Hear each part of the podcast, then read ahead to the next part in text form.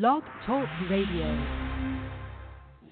Ready, set, hut, Welcome to the Couch Potato Sports Show, your internet radio home for all sports news and talk. Join Sonny Clark, the hardest working man in sports radio, and the best co-host anyone can ask for, Cuervo. We cover it all from NFL, NBA, MLB, NHL, as well as indoor football and high school sports. So let's do this. Here's Sonny Clark. All right, yo, yo, yo, yo. Welcome into the Couch Potato Sports Show. It is me, Sonny Clark, the hardest working man in sports radio, as we get set three days after Thanksgiving.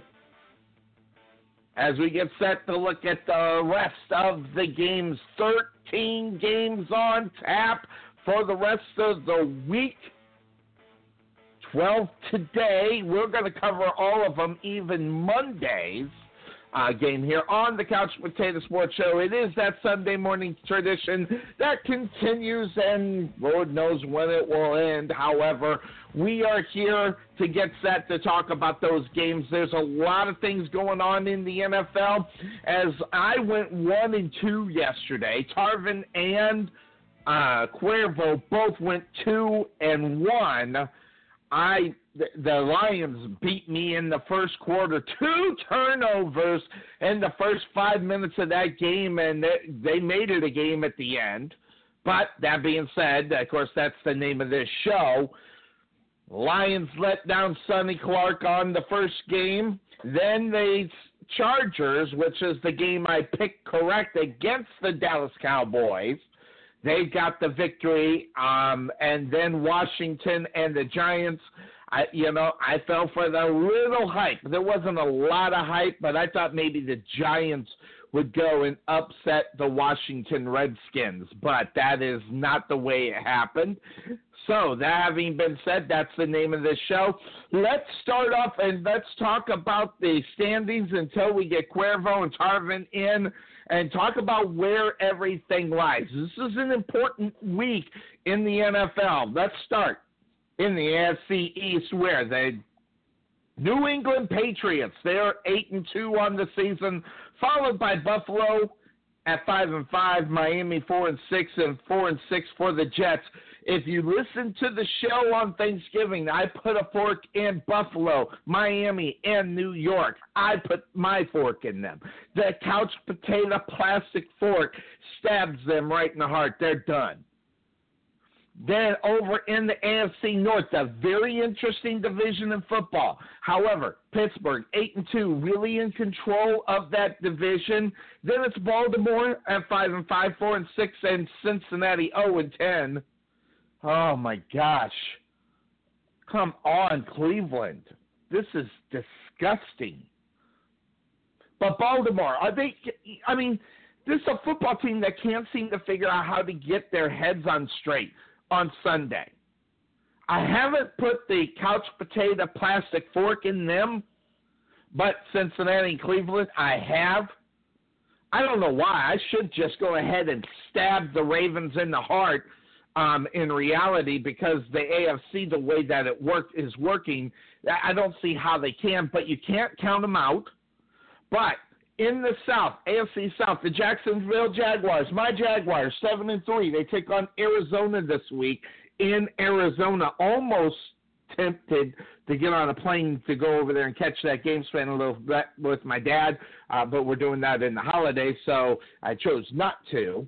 Seven and three Jaguars, Tennessee six and a four. I put a fork in Houston and Indianapolis. Houston four and six, Indianapolis three and seven. In the West, man, the wild, wild, wild West that is the AFC West. Folks, I said it before the game, and I'm glad I did. The Chargers are going to win this division. Right now, the Chargers are in second place. Kansas City are six and four.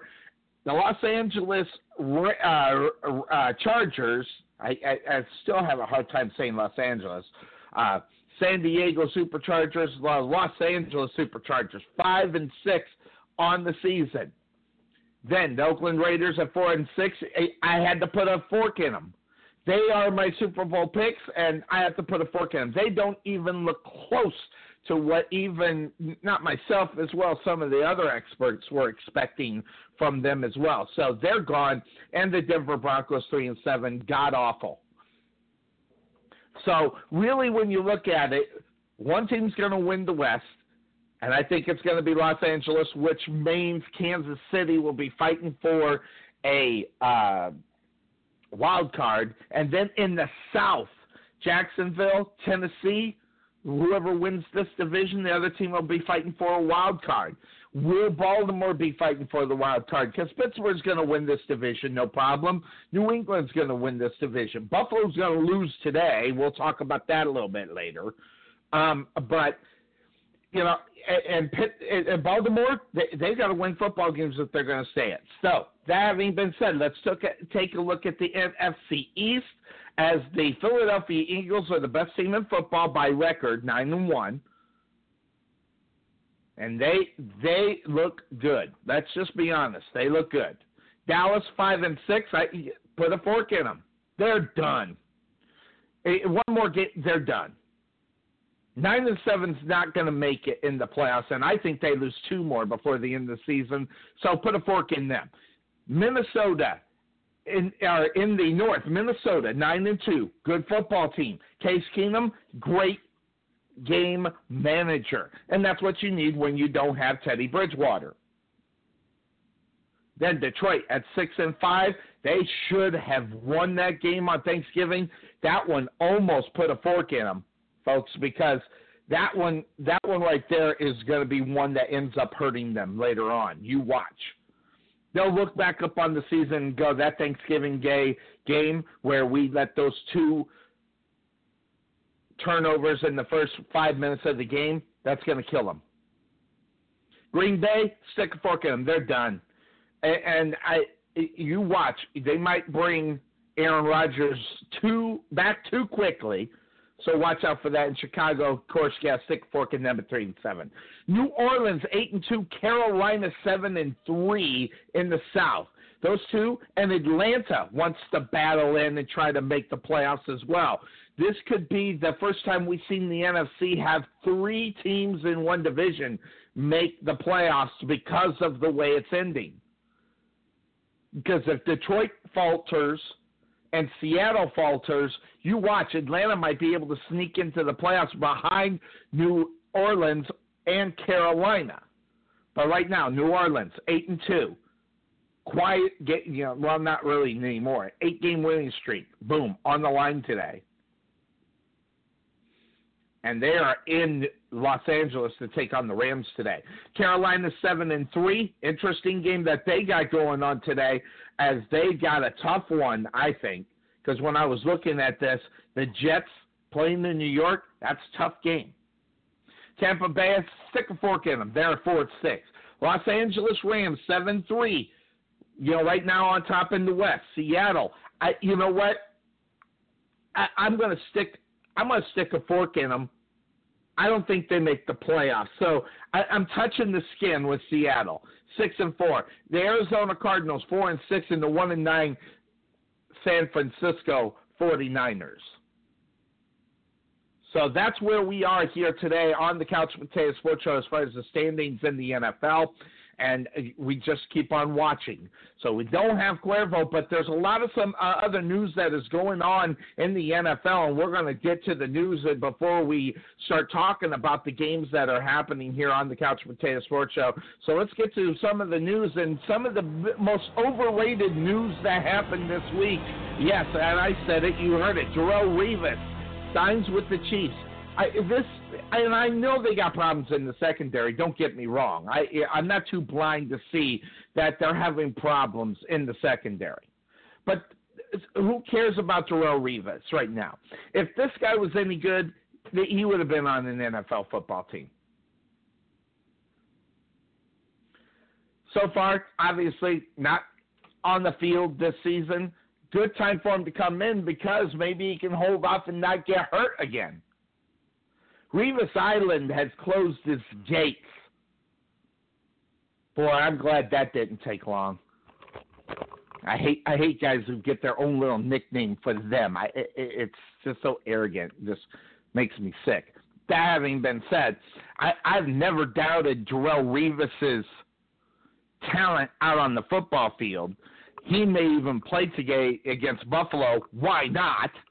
I mean, I, mean, come on. Buffalo on the offensive side of the ball is not offering anything that anybody should be afraid of. So that's something to keep in mind. But I will tell you right now, the Chiefs right now they're entering the this game. They're ranked 28th in the pass defense in the league, and I'm going to tell you right now they're giving up more than 250 yards a game. That includes 417 yards against Oakland's Derek Carr a couple of weeks ago. So it, they got to do something about the the blood that's coming out of that wound, because that is a bait. Now signing of it, not necessarily a bad thing. Listen, I, I don't expect a lot. I don't expect a lot from a guy who wasn't out on the football field week number one. Number one, the guy's probably not in shape, so I'll go that route. I don't even care what his off-season regimen is or what he's been doing. Listen, you are not football ready until you're on the football field. I don't care who you are. Only place that that really gets away is, is if you're a damn good quarterback. So I'm not I'm not impressed with Darrelle Revis signing. I, I it, like I said, couldn't be any worse. I mean, at one point, this guy was the best corner in the game, and I won't I won't deny him the, that, so he can feel good about it. Some other news going on today in the NFL. Blaine Gabbert goes up against his Jacksonville Jaguars, the team that he used to play, and uh, as they have the situation over there with Carson Palmer in Arizona not taking the field with because of injury.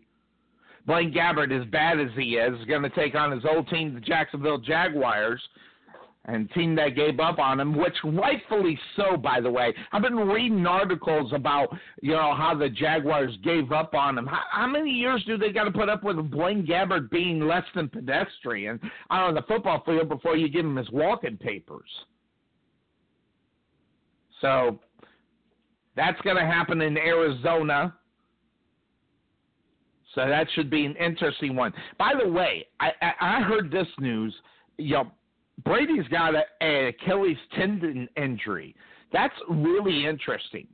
I didn't necessarily know about it. Evidently, has been playing with it for a while.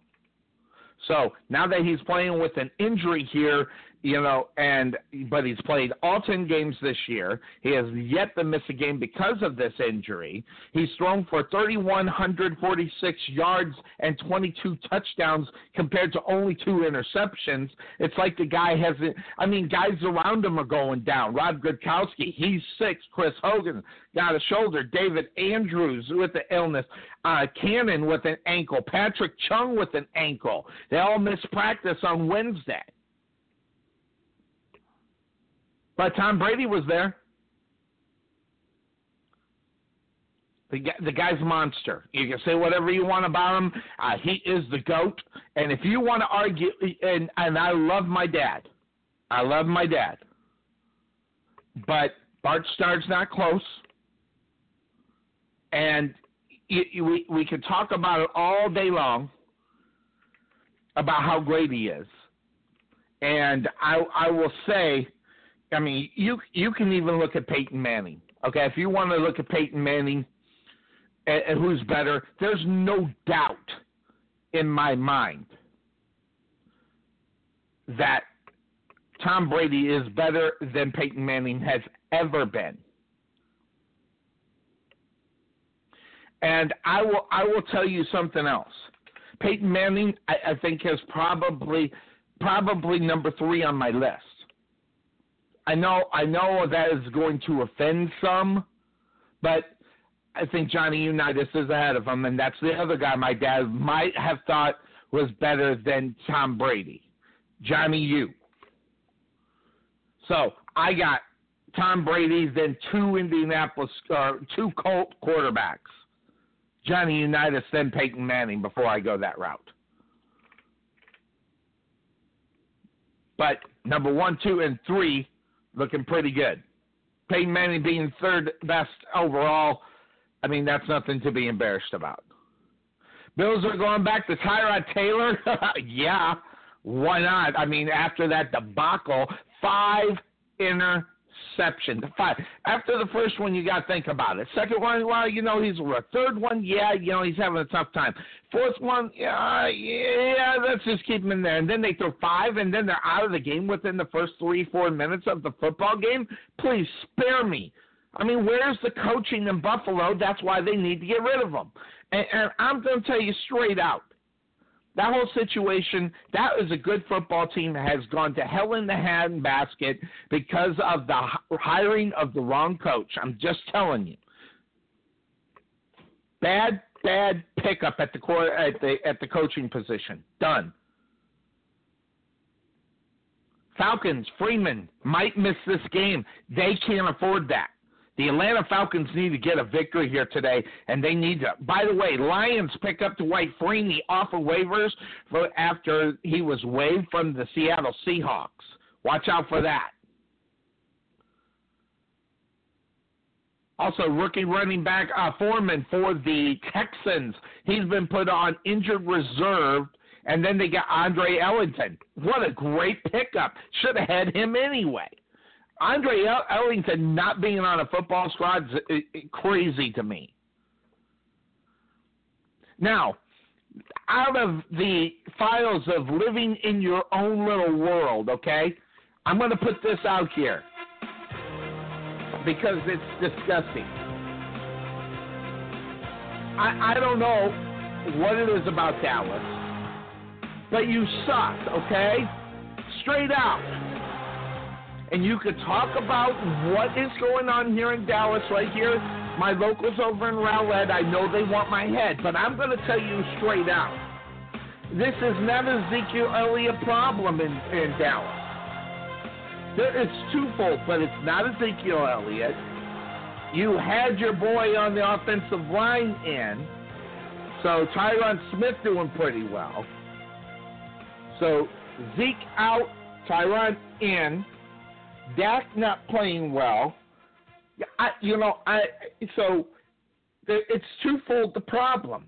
You get on that defense, actually threefold. I've been I've been preaching about it since since Derek Carr and Barry Church, who, by the way, are better than average. They're pretty damn good. Played out of their mind, went and signed in two different places, one in Baltimore, the other over in Jacksonville and losing those two guys were critical to this Cowboys team. And that before the season started. Okay, now you can't keep your quarterback on the defensive side of the ball out on the football field. Can, please, can we talk? Sean Lee needs to be out on the football field, not there. That's a big time loss. And you, you can talk about Ezekiel Elliott, you can talk about Tyron Smith, you can talk about the fact that Dak Prescott has been figured out. Guess what? Sophomore slump, big surprise. But when when you don't have Sean Lee out on that football field, that is huge. But here's the thing. We can talk about all of the talent out on the football field, but where's the coaching on this football team? Jason Garrett took over maybe I, I don't know. It, I mean, I talked about it before. This guy has this guy has got stock in chapstick because every Monday he walks into Jerry Jones's office and says, "What flavor would you like me to kiss your ass with today, Jerry?" The problem is, is there's no more flavor in the chapstick anymore. I'm going to tell you right now, there's problems, and this is coaching. If you don't have your guy, Sean Lee, it is the coach's job to coach up the guy who's going to take over his place to be ready. They're not doing it. Bad play calling in the last four minutes of football games have cost this football team three games this season, never mind the ones that they lost without the personnel. So they have a huge coaching problem. Now, will Jerry's ego get in the way and say, you know, well, no, look, we were down this guy and this guy and this guy and this guy? Yes because Jerry Jones has a love affair for some reason with Jason Garrett. And I'm going to tell you right now, if this was Jason Garrett in any other football team except maybe the uh, the Bengals, that guy'd be out the door in most places. So the Dallas Cowboys have got a lot of problems, and, and it's not solved with Zeke. And, and Jerry Jones will put the blame all day long that the fact that it's not Zeke in the lineup. There is some truth to it, but the fact of the matter is, is you're giving up way too much defensively. You're giving up 235 yards in the air on average, and you've been blistered by many other quarterbacks. But oh, there's no problem in the secondary. That's not the problem here. Zeke.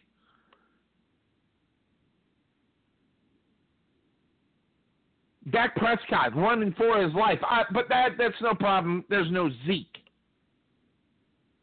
You can't keep your offensive line healthy. Ah, ah, ah. There's no Zeke.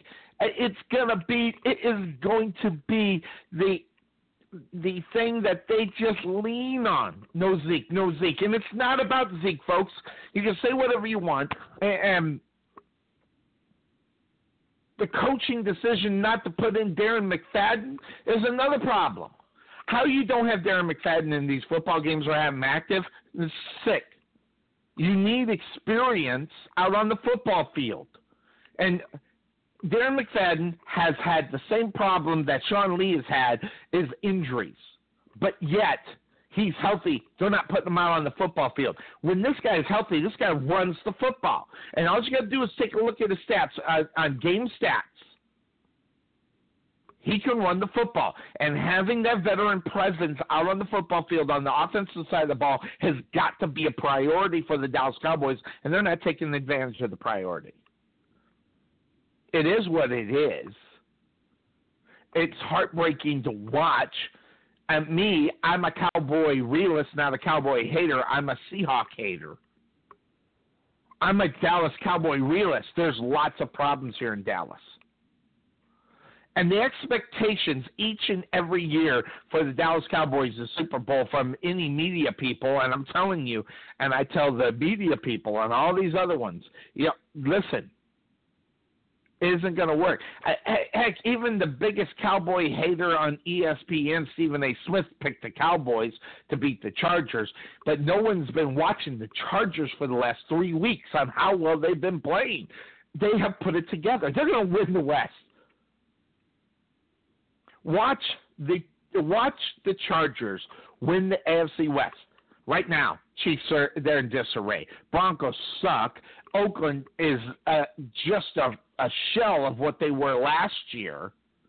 Why that part I don't know. I know Derek Carr's been down for a couple of games, but you got to get someone in there to win some games. Chargers healthy. Philip Rivers, they win this division. It's the only reason why I don't think they win this division. And yet they're one game behind right now. Will Kansas City be able to get the job done against Buffalo? That's going to be huge. That game's in Arrowhead, and we're going to talk about that game. But that is a huge game up on tap today because of where the standings are for Kansas City. Forget Buffalo. They get to play the spoiler for the rest of the season. So watch out for that one. It's going to be interesting how all this is going to play all put together. So those that's some of the news that is coming out there as far as what's going on in the NFL. Jay Cutler, he's still in concussion protocol. It's going to be Matt Moore, my boy. I know him, good guy, like him a lot. Randy Moss is part of the Hall of Fame semifinalists on that on that whole situation. Terrell Owens yet again is there.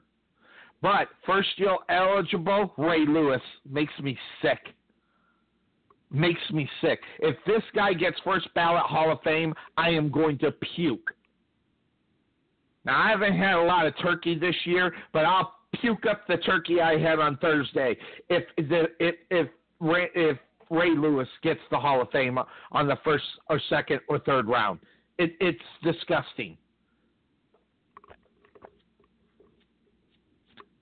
Brian Urlacher is in there the first time. Uh, Richard Seymour, uh, Hutchins, and Barber, Rondé. They are all set. Now, four previous eligible members in the play uh, uh, in the semifinal: Leroy Butler, Leslie O'Neal, Simeon Rice. I love him. I love him. Former Arizona guy. I love him. He's not that good, guys. He's not Hall of Fame worthy. Everson Walls, I love him.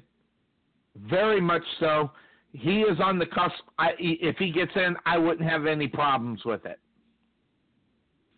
So, Tony Boselli in again. Isaac Bruce, uh, Don Coryell, Roger Craig, Brian Dawkins, Alan Fitzgerald, Torry uh, Holt, Joe Jacoby, Edgerrin James, Jimmy Johnson, Ty Law, John Lynch, Kevin Mawae, Karl Mecklenburg, Terrell Owens, and Hines Ward.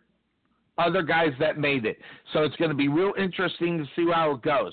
The election for the 2018 class is going to be held on February 3rd, the day before the Super Bowl in Minneapolis. So we'll know about who's going to be there. Two coaches, I think that should be in there. Don Coryell not being in the Hall of Fame is is a miscarriage of justice.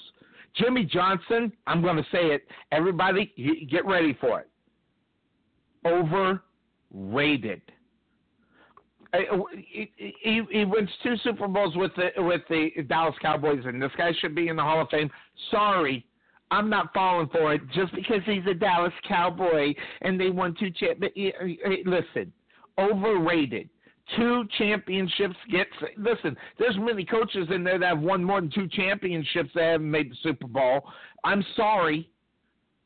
Just because the guy can keep control of a bunch of punks and didn't do a good job at it anyway, doesn't, in my eyes, deserve to be in in the Hall of Fame. And I know that's not a very popular feeling about here. So, but that having been said, we're through the first portion of the show. We're going to go ahead and we're going to take a quick break here on the Couch Potato Sports Show. When we come back, we'll talk some more news as well as we will talk a little bit about what's going on in the games this week. There's some good ones coming on. We'll talk about that when we come back here on the Couch Potato Sports Show. It's that being said, it's our Sunday morning tradition, week number 12 of the NFL. We'll be right back. At Wesson General Contracting Incorporated, we're your one stop shop for all your general contracting needs. We are locally owned and with over 20 years of experience, so roofing, gutters, sidings, fence staining, painting, foundation problems, or roof damage are no problems at all. Give us a call at 214 200 5588. That's 214 200 5588. Wesson General Contractors proud sponsor of the Rowlett Eagles radio broadcast.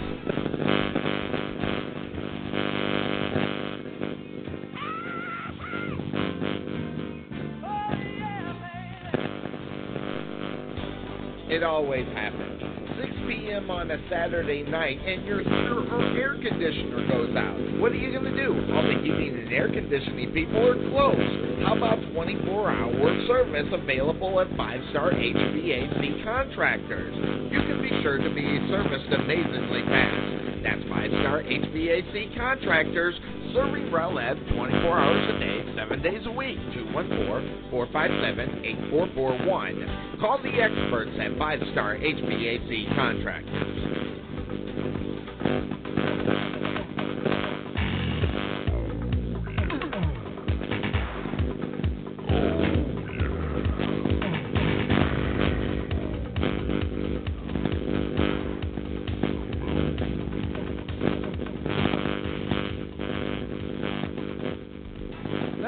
Outfitters be your home for any of your specialty needs. Spirit Outfitters can do it all. Whether it's free printing, custom apparel, spirit gifts, or embroidery, Spirit Outfitters has you covered. Need personalized apparel? We can do that. Want something just for you? We can do that also. Spirit Outfitters will let your imagination run wild. Give them a call at 972-412-3440 or visit their showroom at 3538 Lakeview Parkway, Suite 101 in Rowlett. Or check them out on the web as well at thespiritoutfitters.com.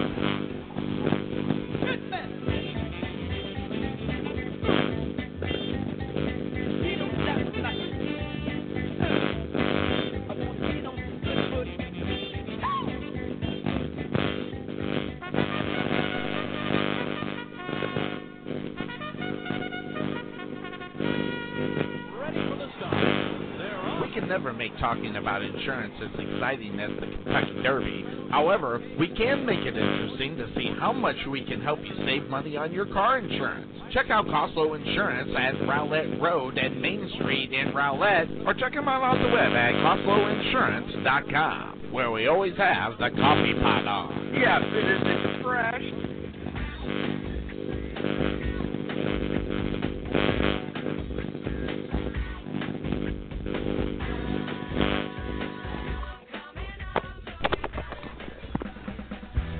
Sonny Clark, radio voice of your Rowlett Eagles, letting you know about Fit Body Boot Camp.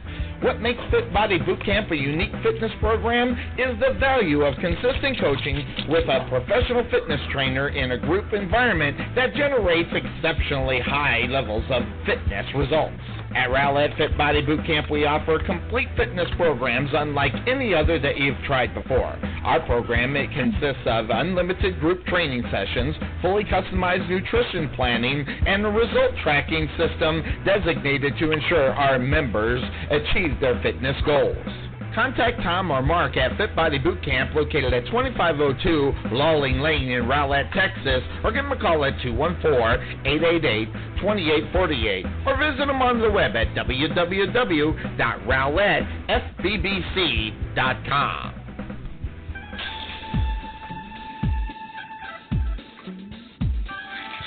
All right, we are back here on the Couch Potato Sports Show. This is me, Sonny Clark, the hardest working man in sports radio.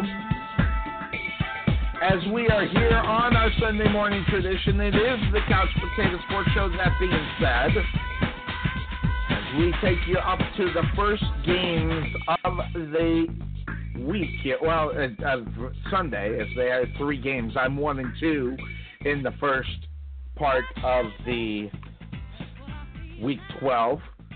I'm gonna go ahead and bring in on somebody. Yes, I'm gonna bring him in. I'm giving them. I'm giving them the big intro. It's Baba Gazoo coming to you from Springfield, Illinois. How you doing, Baba Gazoo? Good morning, Sonny. How are you?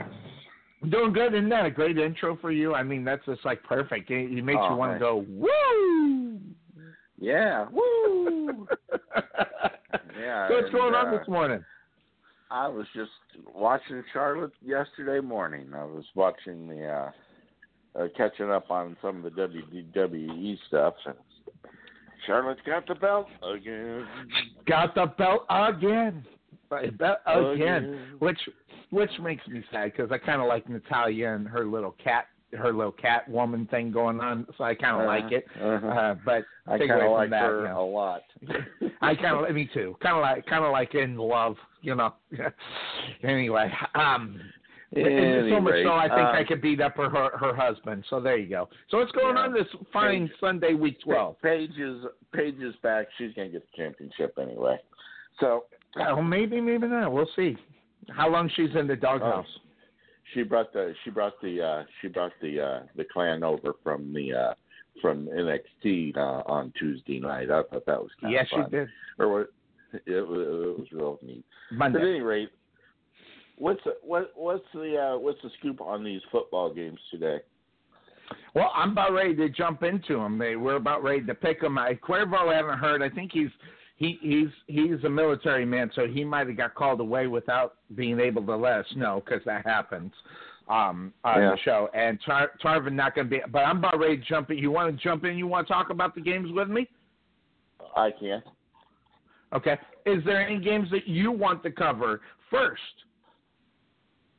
Well, it's the obvious one, and it's the one that's going to be the one to watch today. I think is going to be the LA Rams and the New Orleans Saints. That's going to be Well, it, I I kind of figured you'd want to talk about them. Yes, I kind of figured that would be one that you would want to talk about, and it is. It is a. It, hey, this is actually. I think I got a little star next to this one as one to talk about today. New, I, you say whatever you want. The uh, Saints, winner of their last eight.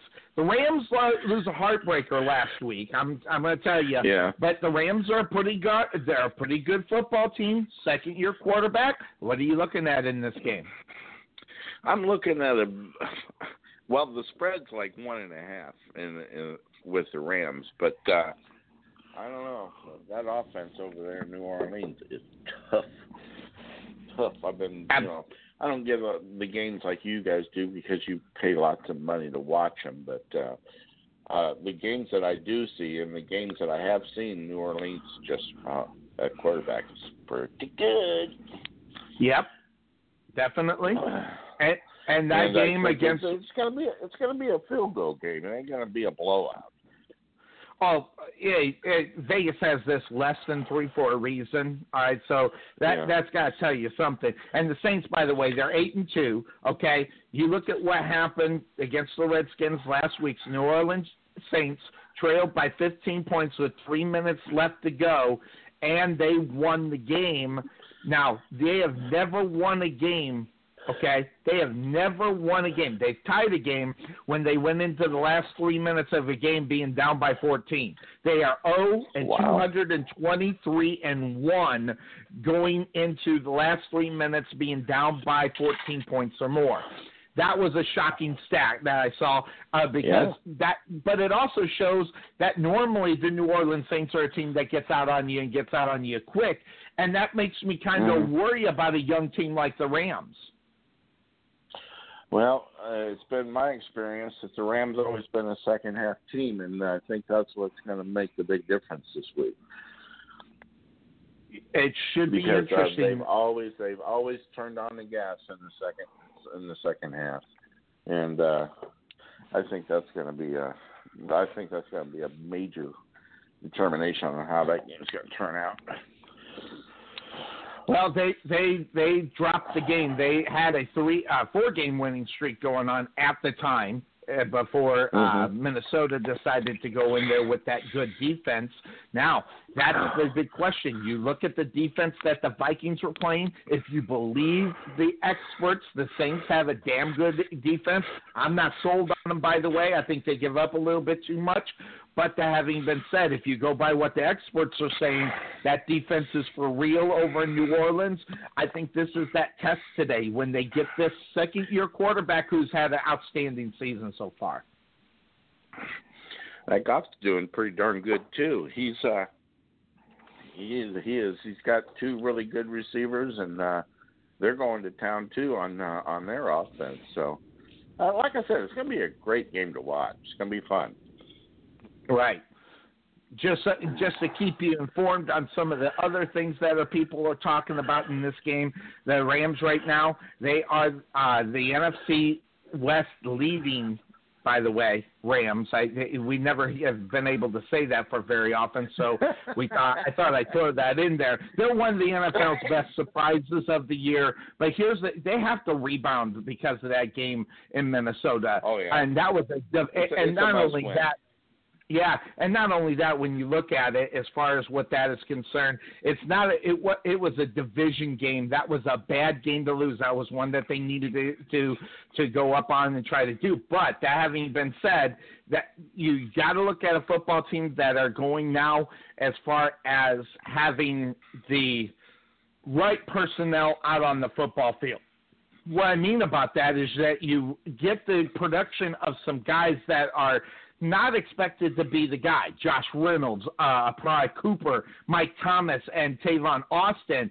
I mean, the Rams are getting uh, production from these young guys. Now, you expect a little bit more from Tavon Austin than the others I made mention of, but at the same time, Mhm. when you think number one wide receivers, you don't think Tavon Austin, although they have to because that is their only guy. So now, with the Right. depth that they have, the problem that they have is cornerback, and that's what worries me about the Rams here today in this game. Uh, their cornerback right now, they are down. They, they are down two cornerbacks out on the football field that are not going to play this week. However, Troy Hill, who was out last week with a hammy, um, they say he might be able to come back. That's going to be a thing. And Webster with a concussion, and then also Roby Cole. All these guys uh, on the defensive side of the balls need to be out on the football field. And I think the fact that they're not is going to put them in a position where they're going to have a hard time winning this football game today. So when I'm looking at the game, I you know I want to pick the Rams because I like what they're bringing to the football field week in week out with the second uh, second year quarterback, but you got Drew Brees on the other side, and Drew Brees knows how to get out in front. And if the Oh, Saints man. get out in front in this game this week, this defense is not as great, as overrated as I think it is, can hold this Rams team because of the lack of what's going out on the football field as far as keeping up with the Saints. And I don't think they'll be able to do it. So if Saints get out quick, that it could be a long day for the Rams. Oh man, but I tell you what, it's going to be a long, good game, and it's going to be Rams by field goal. Rams That's by the field goal. That- well, that's what you hope. Well, well, hold on. Do you got money on the game? no, No. okay, good. good. No, no. That, that's a good thing. You, you can go ahead and feel good about it then. You know, I'm feeling good as far as that's concerned. By the way, no. just to I've, let you know. I've had my share of that. yeah. By the way, just to let you know, as far as the running game is concerned, since Adrian Peterson went to Arizona, um, their running game uh, right now for the Saints have uh, increased up to 112 yards, 0.7, compared to the 73 yards a game that they were getting with Adrian Peterson and company. So they've definitely Wow. improved their running game since they got rid of one of their big guys over there. So um, that that is really interesting. By the way, the Saints beat the holy hell out of the Rams last week or last year, 49 to 21. Um, so Oh. that's yeah, that's Still something also yeah, it, they're still thinking about what's going on. So, yeah, that it should you be know, last year the I'm- Rams were in a team though. they were getting beat by everybody. So Well, they're getting, and they just had a coaching problem in reality. They had the wrong one, and that and that Yeah. makes a big difference when you talk about what's going to happen week in and week out. I mean, Fisher was a, is is a coach that I felt should have been on his way out the door before they went to L.A. Uh, because of his pedestrian work that he's done at the quarterback or the uh, head coaching position. I love the young blood on that team. There's a lot of young blood on that team. They got a good future over there. They can keep Yep, everybody it- healthy. And but they play in a, a division depending on what's going to happen with Seattle. Will they get their heads out of their butts and start playing team football instead of individual football? Will the Arizona Cardinals get a real quarterback again? You know, it, th- those are some of the questions that are coming out of the West, and the 49ers are just a disgusting mess. You can't even think about them being contenders in the NFC West for at least two to three years. So really, when you look at where they are, they got to beat the Rams and the Cardinals, and the Cardinals. You know, we had the inside scoop. It hasn't even been announced yet, but Cuervo got the inside scoop. Bruce Arians is retiring this year. Nothing's being official about it. Nothing's even hardly even being talked about. But we have the inside scoop on that one. So Arians not being the Arizona Cardinal head coach, Cardinals will be starting all over. That's not good for them. So really, if you look at the Rams, they're just going to probably have to, you know, duke it out with Seattle over in the NFC West. Well, and you know, I've been listening to a lot of the uh, talk shows here lately, and they've been talking about the uh, the Seattle offense being too old. They need to get some fresh. They need to get some fresh blood over there too. So Yeah, after That- losing some of their youth, yes, they lost some of their Yeah. youth uh, uh, on the offensive side, especially on the offensive line. They lost some youth, uh, youth that went to different football teams after they won the Super Bowl. So, you know, the, the chances well, of re Sherman not being in, and and Mhm. uh, you know, the, they're they're a fractured fairy tale right now, as far as I'm concerned. yeah, I I don't think they make playoffs this year. I think they're in a lot of trouble. So I don't think they're going to make it. Yeah. Well, So- we will see, as they say. the So you're on the Ra- so you were on the Rams, and uh, I am on and you know the what? New You know, and it's only because I, I like you being a Jags fan, got to root for the home team. Uh, see, but see, here's the difference. I don't, I don't pick the Jags. They, they are bad. They are so overrated this year. You watch, first round gone. If they, if they win the division, they'll be able to. But they'll, they'll host a wild card and lose in the wild card. It's just the way it works. But that defense is pretty good. It's not about the offense. It's about the defense for Jacksonville. Yeah, well, they're doing good. You Yeah, know, so you far. should be proud of them. Ah, yeah. Uh, uh, hey, they got the best schedule to finish out the season right now. I'll tell you right now. So. Yeah, and there's a lot of teams. You know, you know, Miami's playing the Patriots today. I feel sorry for them. Yep, that could get ugly. So that, hey, that that could get real. But I mean, here's the real but here's the real question: is how long will Brady play? Because his Achilles has been getting him problems the last three weeks. So that's a that's a good question on that one. So something to keep our eye on too. in the first half, in the first half, and he can just Sit him down. That's what I would do. I I wouldn't put him out there if I had the game or winning or losing. I wouldn't have him out there. If you see you're not going to win the game, don't put don't put him out there. He's not worth the risk. It's, it's I mean, you're going to exactly. make the playoffs.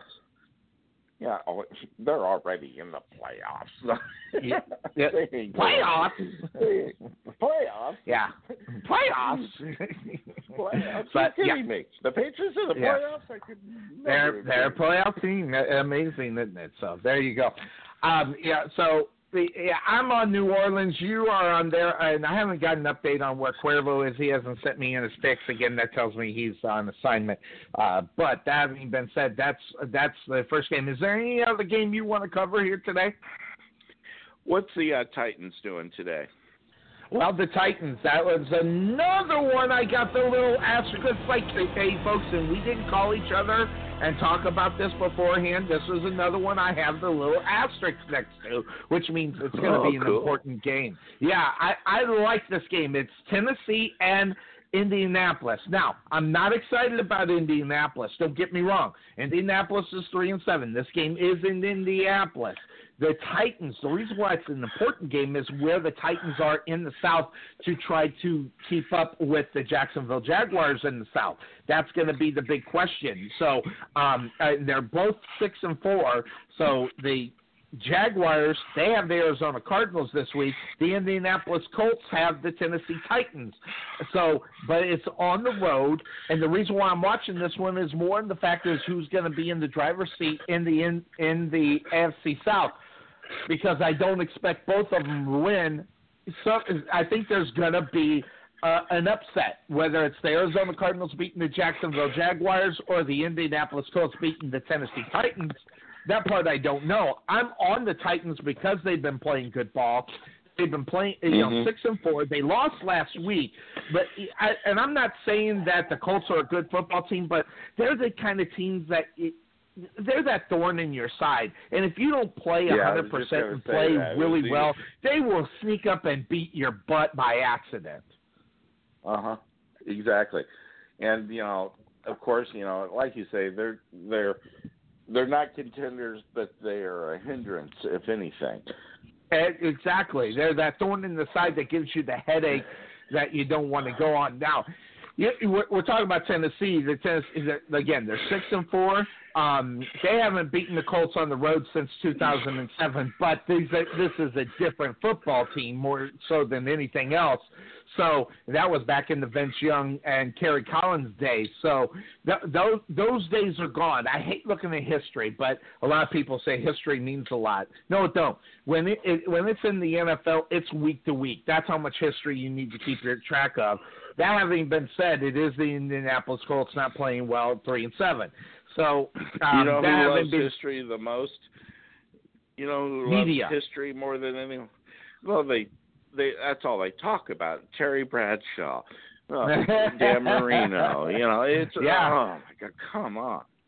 the ones with the backs that You know. they can hardly walk. It was a different it was a different way to play the game back then. Absolutely. They would not Eh. hesitate to tear your head off back when the Bradshaw was playing. Absolutely. And hesitate Absolutely. twice. And concussion, they don't even know what that word means. Back in the day, they didn't know what they. In my opinion, is still got a concussion. He's still in the concussion protocol right now after 25 Yes. years of being out of the NFL. Is still in the protocol, although he is a funny Oh. dude. I, I do I do enjoy listening to him sometimes. Um, but uh, it, you know, this game here, the Indianapolis Colts, you know, they get Jacoby Brissett.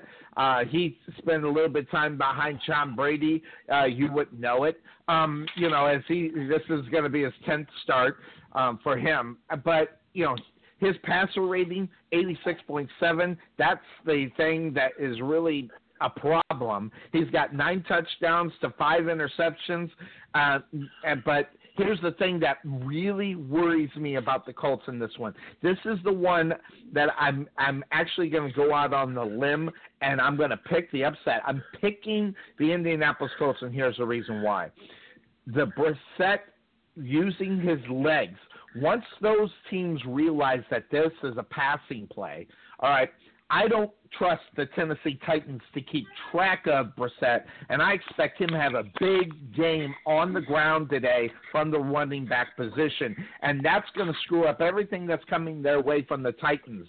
Uh, so I, I don't know if they're ready for it, and that's going to be the problem I think here today. Well, I just got summoned, son. You're gonna have to you're gonna have to finish this out alone. Absolutely, no problem. I got it all set. So you, you want to pick this game? Ooh, Tennessee. Tennessee. All right, so he's on board with the Tennessee Titans, and this, like I said, yeah. and we'll talk at you. We'll we'll talk at you later. Now, that having been said, that's the name of this show this is a game that really, really worries me when I looked at it and was talking. You know, and I know who's on the other side. Don't get me wrong. Sonny Clark knows who the defensive coordinator is for the Tennessee Titans. I get it. I completely understand it. Is a guy that was the defensive coordinator for years and years for Pittsburgh. I get it. But I'm worried about the situation as far as Tennessee is concerned. I'm worried about them because I don't know if they can win the games that they have to. And that's what scares me. Now, that having been said, the passing game for the Colts, T.Y. Hilton, 36 catches, 725 yards, three touchdowns. He's averaging 20 yards a reception.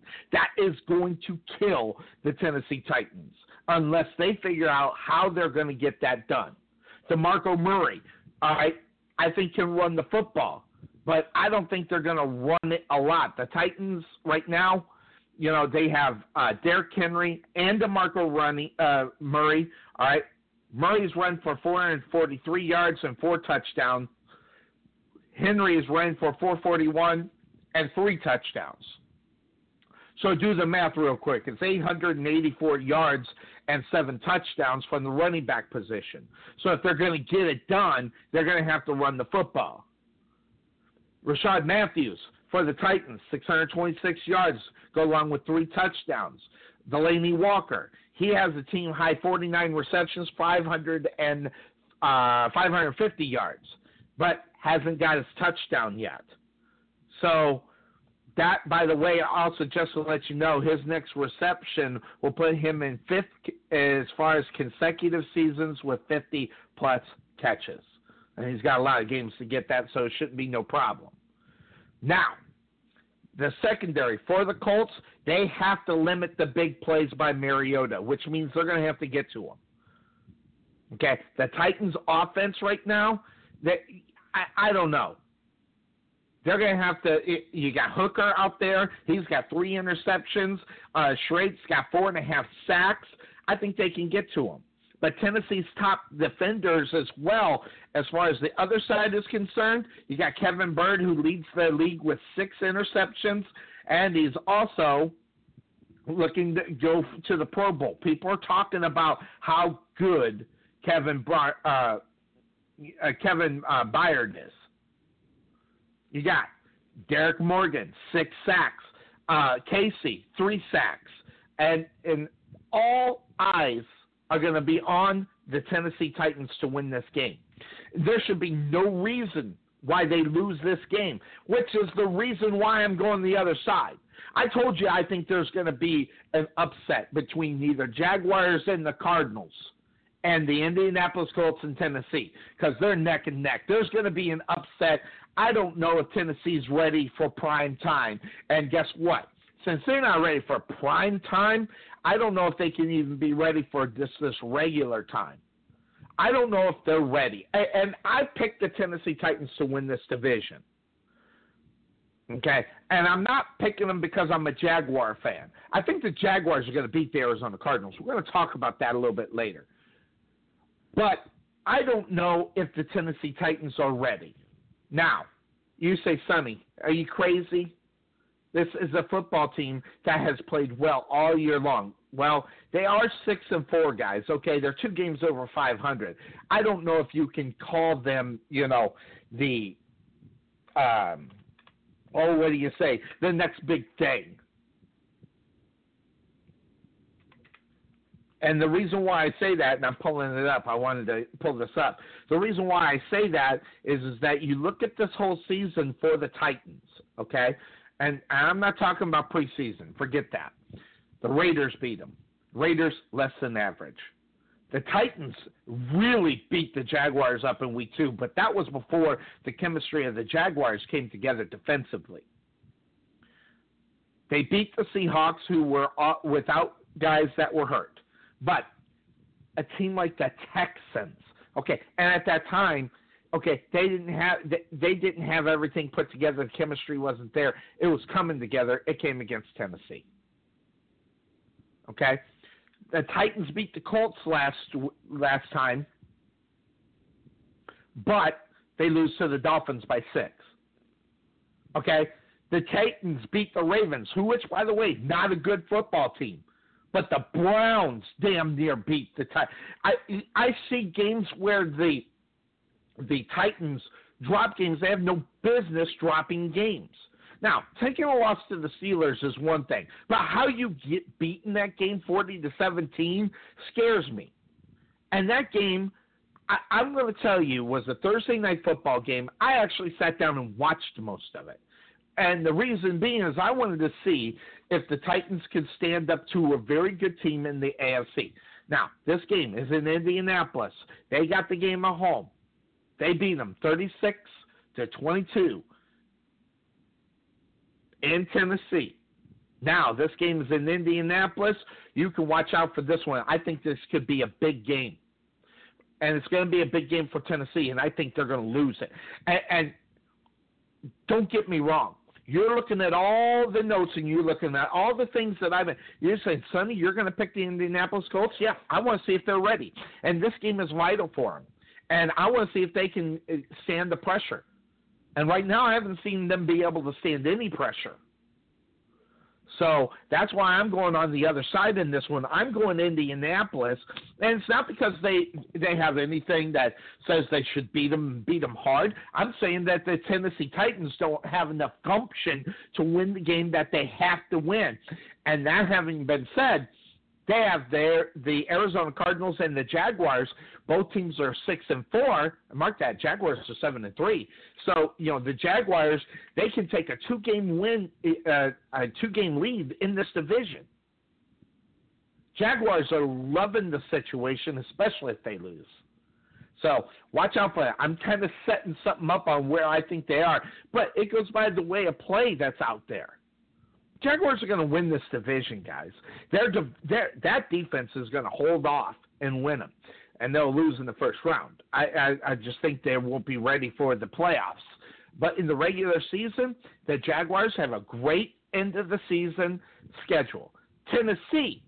Now, that having been said, ten, the Titans, their schedule, listen to what their schedule set up. And if the Titans don't make the playoffs, they don't deserve it. They have, of course, the Colts. They should win this game. Watch them lose.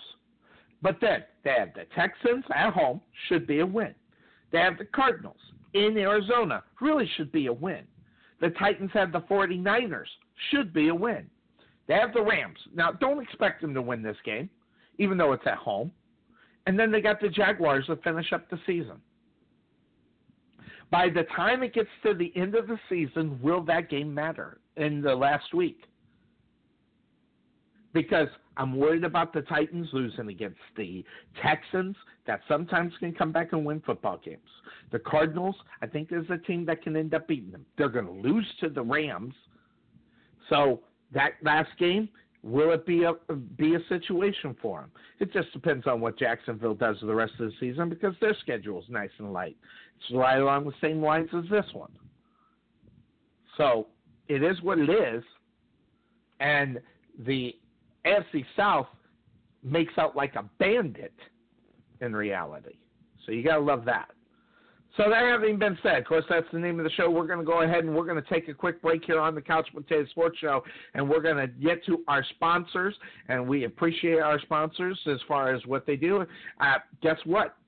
Basketball is starting up here for the Rowlett Eagles, so we'll start bringing you basketball coverage of the Rowlett Eagles starting a little bit in December. Maybe depending on what my schedule is, we might be able to get a game in at the end of November here. So we'll take a look at that um, as I look at my schedule going forward. But that having been said, we're going to take that quick break. We're going to hear from our sponsors. When we come back, we'll talk about more of the NFL here on the Couch Potato Sports Show. We'll be right back.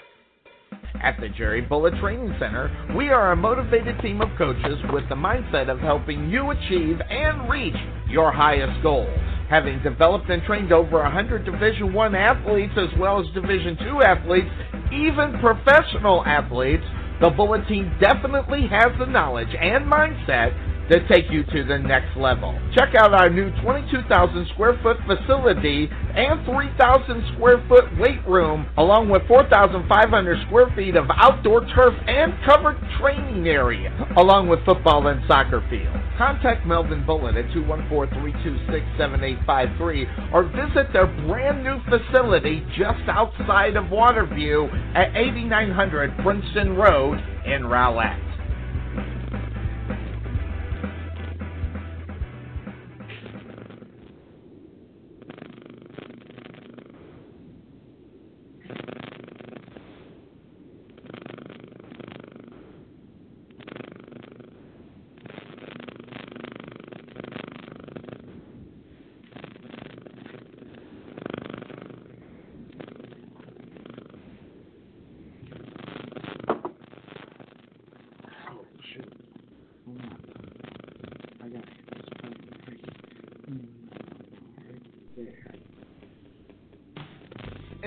1998, Scooters Coffee was born.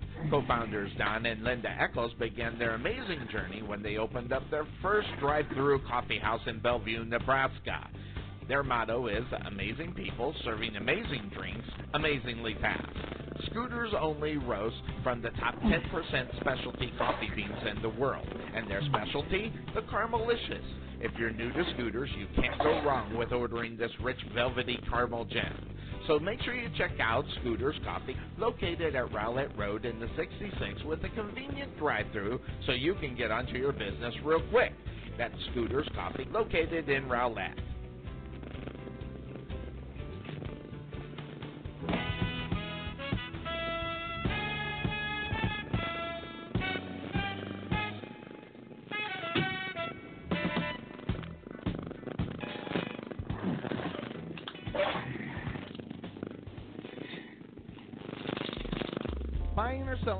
Could be the single most important decision you make in your life.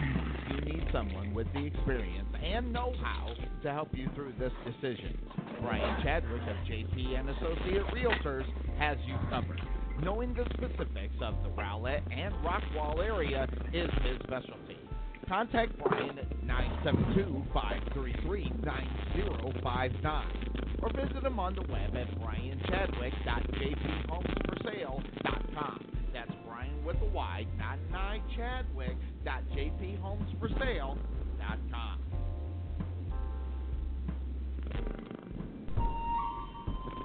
At Chang Lee Taekwondo, learn the art of self-defense, discipline, respect, physical development, and mental focus.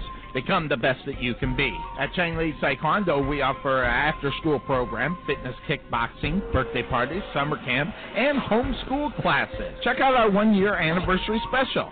Two weeks and a free uniform for $19.99. That's right, $19.99 gets you two weeks and the free uniform. Check out Chang Lee's at 469-506-4483 or visit them on the web at mychanglees.com. This is Sonny Clark, radio voice of your Rowlett Eagles, letting you know about the Mitchell Law Firm. Looking for a bankruptcy attorney in Rowlett? Talk directly to your bankruptcy attorney, not their paralegal. Get a personal touch directly from Greg Mitchell. The Mitchell Law Firm handles a wide variety of bankruptcy related matters, including litigation arising out of bankruptcy matters in state as well as federal court. We represent both individual and small business debtors in Chapter 7, Chapter 11, and Chapter 13 bankruptcies.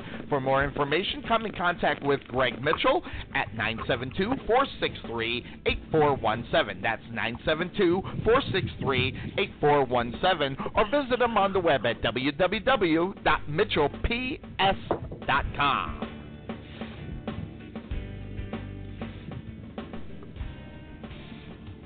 Are you in need of an electrician in the Rowlett, Rockwall, or Sachse area?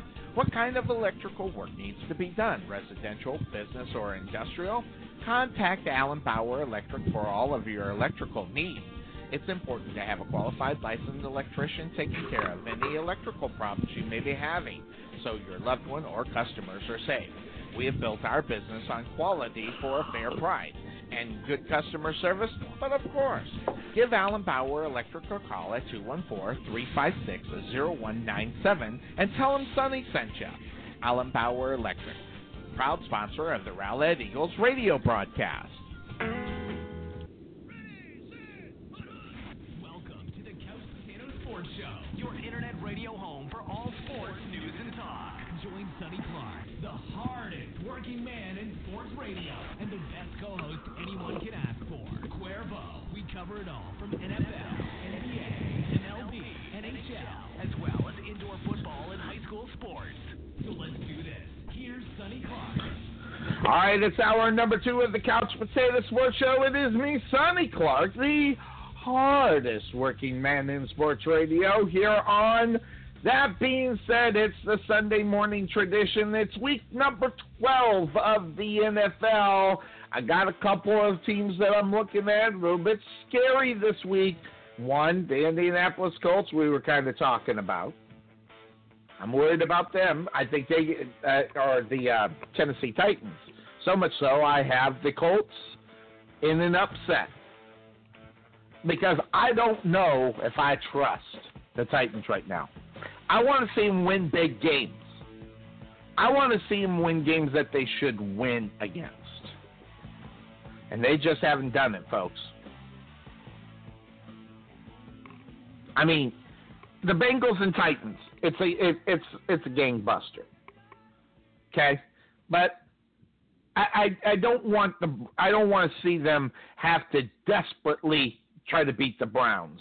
I don't want to see him lose to the Dolphins. You know, I, I don't want to see him lose to the Texans before I uh, on board. You know, I want to see some wins. I want some quality wins before I decide to pick. I, like I said, I got these guys in this division, but I think Jacksonville that defense is just too much.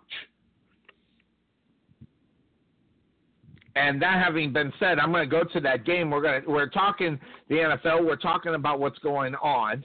And so we might as well get to that one. The Arizona Cardinals and the Jacksonville Jaguars. Now, the Jaguars, I think, win this game. And, and not because of anything that is huge, guys, okay?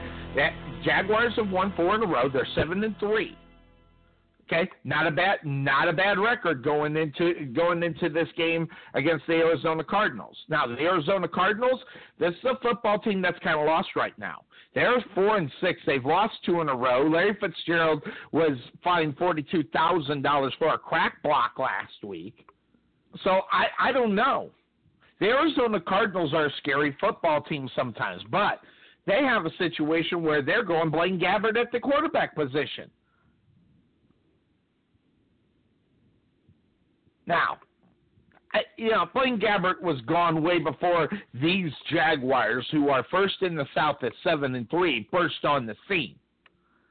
Okay, so Blaine Gabbert having any background on what's going on with the Jacksonville Jaguars is irrelevant. So try to make a story out of it, media. It's not a story. Blaine Gabbert was gone before any of this started. Now, granted, the Jacksonville Jaguars have always been the defensive team. Don't get me wrong. So, but these are different players. All right, so I, I'm not falling for the fact that Blaine Gabbert knows this team better than any. Uh-uh, not, uh-uh. Not doing it. Not falling for it. Back to back losses, first time this season for the Arizona Cardinals. And they also know their playoff ch- chances are virtually dead, even if they lose one of their last games. And it might start this week, and I think it does. Going five and one for the rest of the season is going to put the Arizona Cardinals at a nine and seven record, and that's not going to be enough of the wild card because of who they played. So and the and the teams that they lost to. Now the Jaguars, their winners of four straight, seven and three. Their their confidence comes from the defensive side of the ball, and they get to eat up Blaine Gabbert on an offensive line that couldn't protect squat. And you, want to talk about a sack machine? The, the, the Jaguars are a sack machine. Right now, sole possession of the AFC South for the first time since 1999, riding the longest winning streak in their 10 year, in 10 years. Okay, the final six games come to game teams, and we're talking about the records, they're 24 and 36. So after this game, their next three games, the Jaguars, who do they get? They get some easy, easy games. So Doug Marrone has to make sure he doesn't overlook those games. And this is one that you don't want to overlook. There is still a veteran in Larry Fitzgerald, regardless. I mean, how much that fine's going to, you know, really affect him, I don't know. So that having been said, the Cardinals' Blaine Gabbert right now has to look, be looking forward to this game because of what it is all about. Carson Palmer and Drew Stanton down.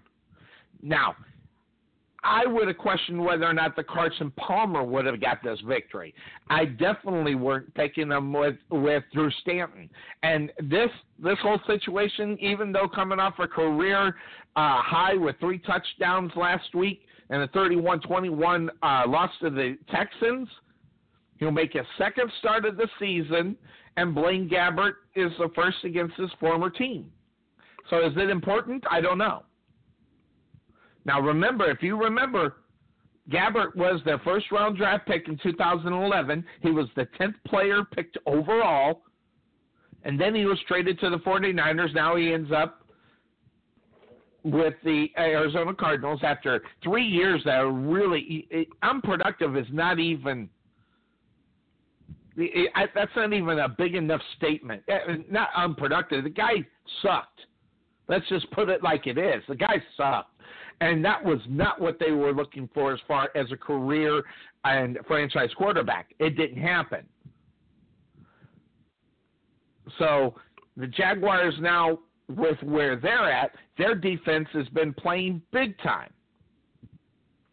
Now, Sunday's game for the Jaguars, Calais Campbell comes back, entering tied in the NFL in sacks with 11 and a half and he spent nine years with who? The Arizona Cardinals. And you say whatever you want on the defensive side of the ball when it's a revenge game, it's different. He was a Pro Bowler with the Arizona Cardinals, and he left in the offseason, signed a four-year, $60 million contract with the Jaguars, and also Barry Church from the Dallas Cowboys, you know, who played out of his mind, way above his uh, salary. Guess what? Ends up on the Arizona Cardinals or on the Jacksonville Jaguars. So look out for that.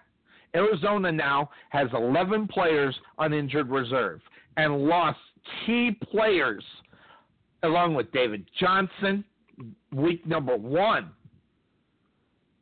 So that was a hard one. Now the Cardinals have since got Adrian Peterson. And now, granted, he hasn't been worth a nickel. I'm sorry, he's had a couple of good games, but really, you know, take away from that, I'm I'm not impressed with Adrian Peterson. Going up, and also him going up against this Jacksonville Jaguars defense, the front seven. That guy's not even going to make it back to the to the line of scrimmage. So I don't know. They got the best in the league with quarterback sacks with 40. Okay, which tells me someone's going to get eaten alive somewhere. And the Arizona Cardinals offensive line, they're sad. Now, Jacksonville also defensively, Jay, Jay, Jalen Ramsey, AJ Boyce. Okay, how about that? They're the they're some of the best in the NFL right now. But it is Larry Fitzgerald. Larry Fitzgerald ranks second in the league in receptions with 69. And if he decides to take the game over, that would be huge. But he also has to have someone deliver him the ball. And I just don't know if Blaine Gabbert's going to be able to get the job done. I, I'd give the Arizona Cardinals a chance in this game if it was Carson Palmer, but it's not. So this one's going to be a good one as well.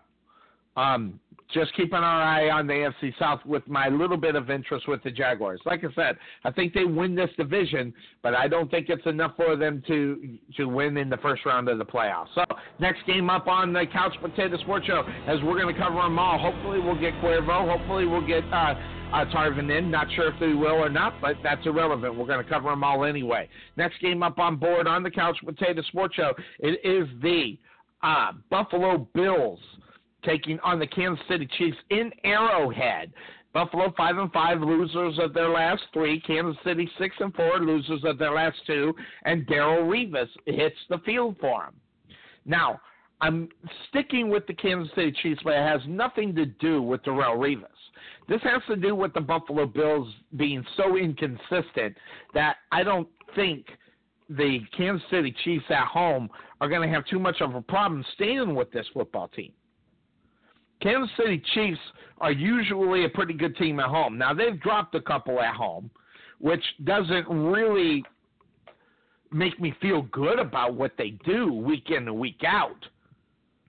They'll go on the road and lose to the Dallas Cowboys by a few, but yet then just get clobbered. So it's one of these games that scares me. If you're a Kansas City Chiefs fan, you better hold your breath through this whole game Tyrod Taylor's going to go ahead and start again. The rook they brought in was so bad. Five interceptions in the first quarter. I mean, I, the coaching is bad.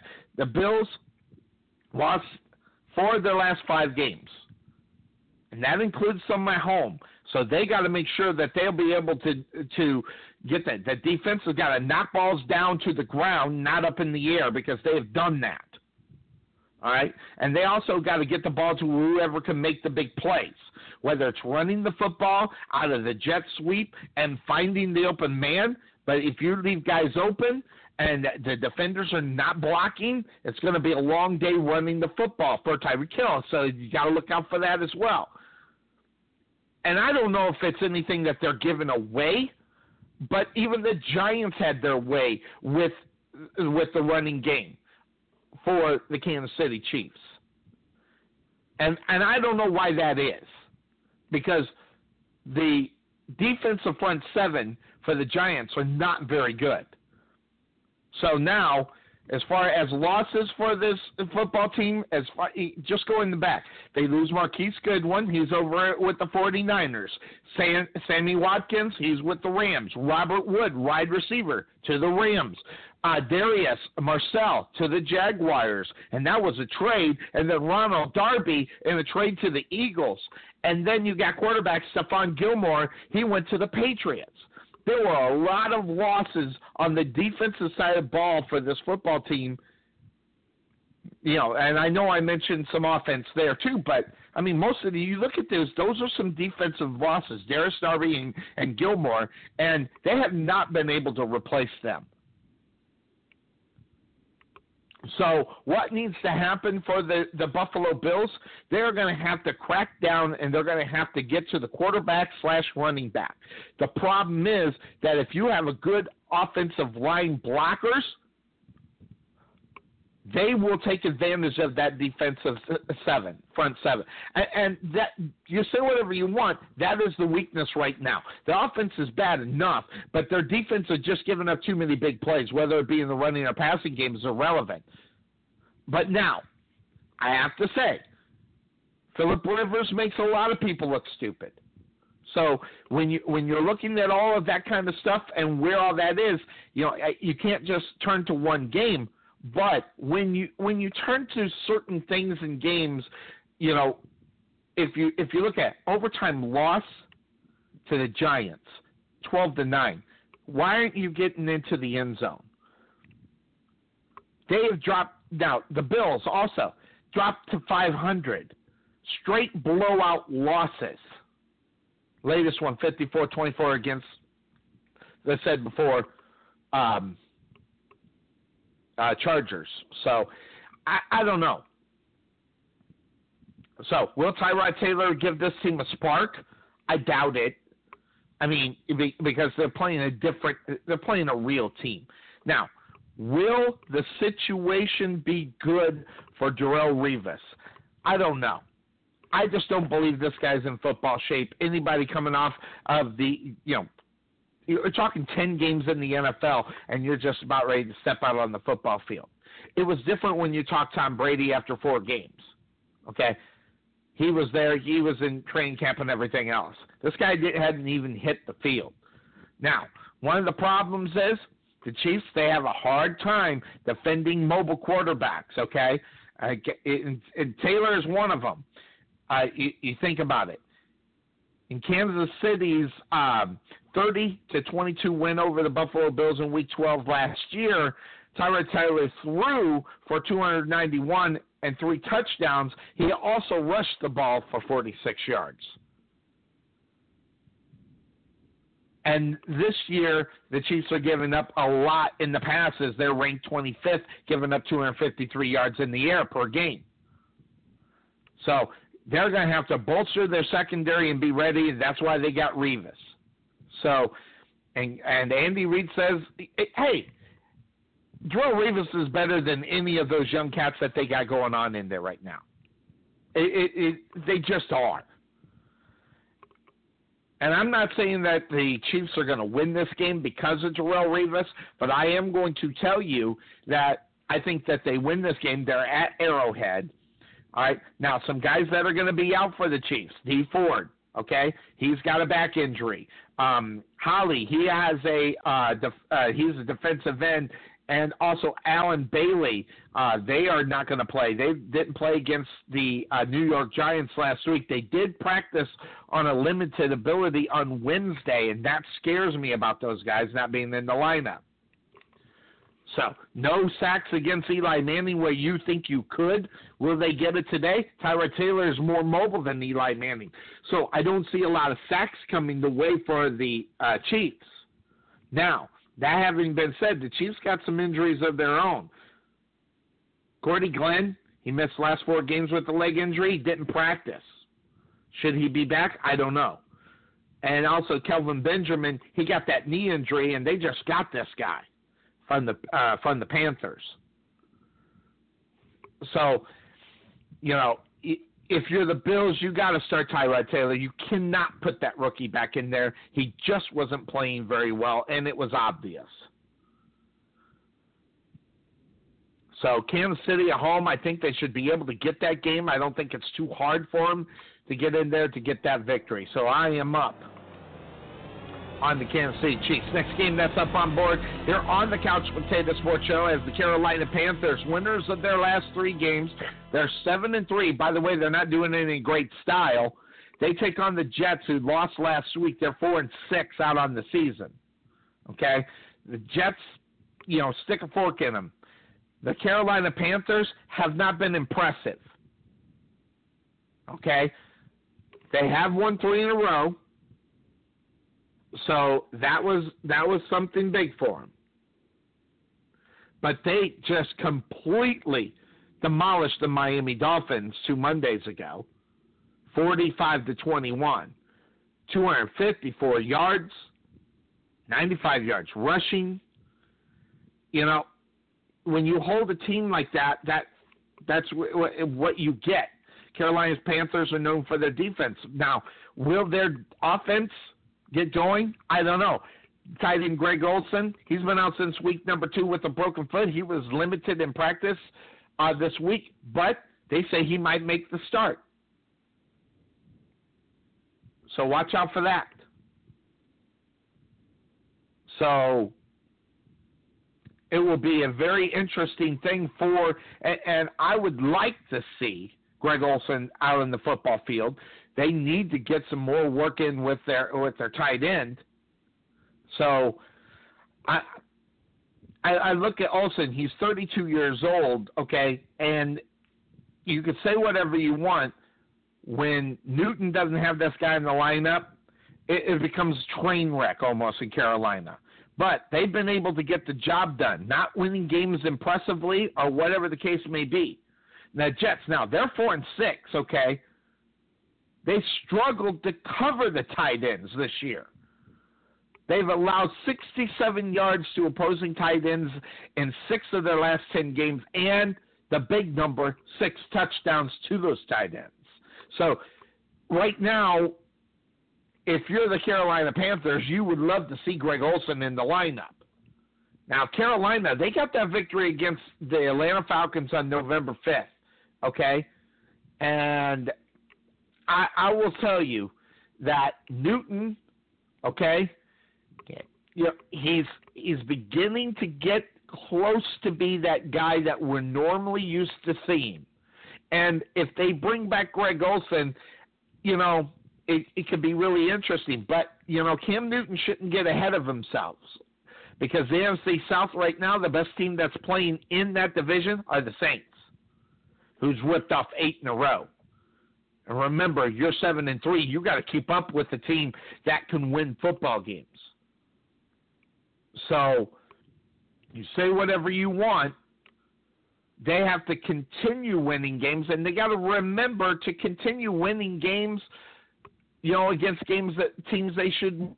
Now, you look at the Panthers and where they are. You got to ask yourself the question: are they capable of getting the victory against the Jets? The Jets at home, all right, they're a better team at home. Uh, they have a three and two record against Carolina. Um, by the way, but Carolina's four and one on the road this season. Only loss coming to Chicago, and they shouldn't have lost that game. So Josh McCown, guys seeing almost every bad football team, you know, out, you know, at the quarterback position. He's going to play one against the team that he used to play with, the, the Panthers. So, but that was a long time ago. That was Jake the Delhomme days, but he was there. 14 touchdowns for McCown this year. And that is one, uh, he's included one in four straight games to Robbie Anderson. So obviously he's got some love for Robbie Anderson.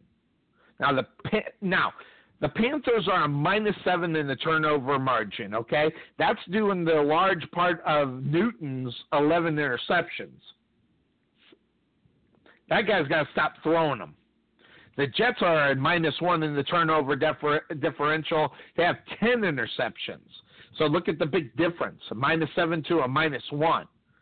So they forced three fumbles as well at home, um, and 34-21 last Thursday over the Bills. So it, this one here is an important game. The Jets and Bills are kind of the same team. They don't know where they really are as far as chemistry. But you say whatever you want. The New York Jets, 23rd ranked rush defense, Carolina has rushed for 200 yards back to back games. I hate to say that they should win this game because I don't know what I think about Cam Newton. Can Cam Newton get the job done? I'm going to pick them today. They, this is a game they should be able to win. But would it surprise me if the Jets come back and win this football game? Not at all. I want to see because the Carolina Panthers are seven three, but they don't look like a seven and three football team, and they've proved that week in and week out.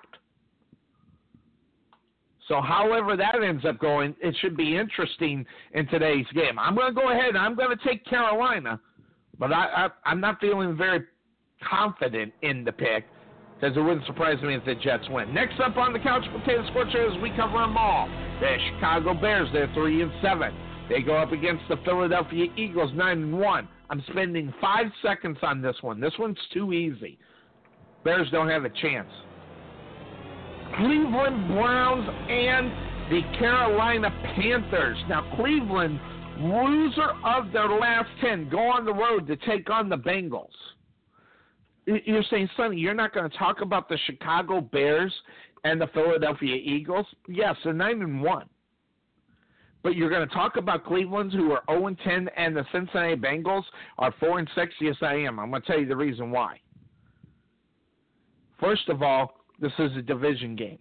Second of all, the Bengals are they are in such disarray this year where their coach and everything is a problem. Ray Lew- or, um, Lewis is on the hot seat. On the other side, there's another hot seat quarterback, uh, uh, head coach, and Hue Jackson. So Marvin Lewis, Hue Jackson, both have you know, griddle marks on their ass getting ready to get flipped. So this becomes a big game, not because of the standings, not because either one of them have an opportunity to make the playoffs. Who's going to get fired, or will they both get fired? I don't think Hue Jackson gets fired. I really don't. Well, on the other side of that, Marvin Lewis has been dying to get fired since 2009. Here we are eight years later. But the Cincinnati Bengals haven't done anything all year long. But when you have a guy that can catch the ball like AJ Green, and then you have Andy Dalton delivering the ball against a bad football team, especially in the secondary, you look at this game and you go, Cincinnati wins this game. But I want to ask yourself the question just really quick. Do you trust the Bengals? Even though they're at home, do you trust the Bengals? I don't. So, that having been said, Cleveland has been in some games this year. Now, they've been blown out. Don't get me wrong. I mean, Cleveland has not been anything that you could write home to mama about and feel good about. I mean, I can go through stats and look at all of them and, and say, hey, this is the way it works out for you today. But the fact of the matter is, is that the Cleveland Browns haven't won a game. This could be the game that they get because Cincinnati has not been playing well at all. So, how do you feel about it? I don't know. You take a look at the schedule. Now, I talked about how they've been close in games. Just just listen to some of these because it it may surprise you. Now, the Steelers in the regular season had their way with them 21-18. Okay, guys, they lost that game by three. Now the Ravens, they lost by 14. They didn't lose very much to the Colts. They lost by three in that game. The Bengals in Cleveland destroyed them 31 to seven. But then next week, the Browns get within three points against the Jets.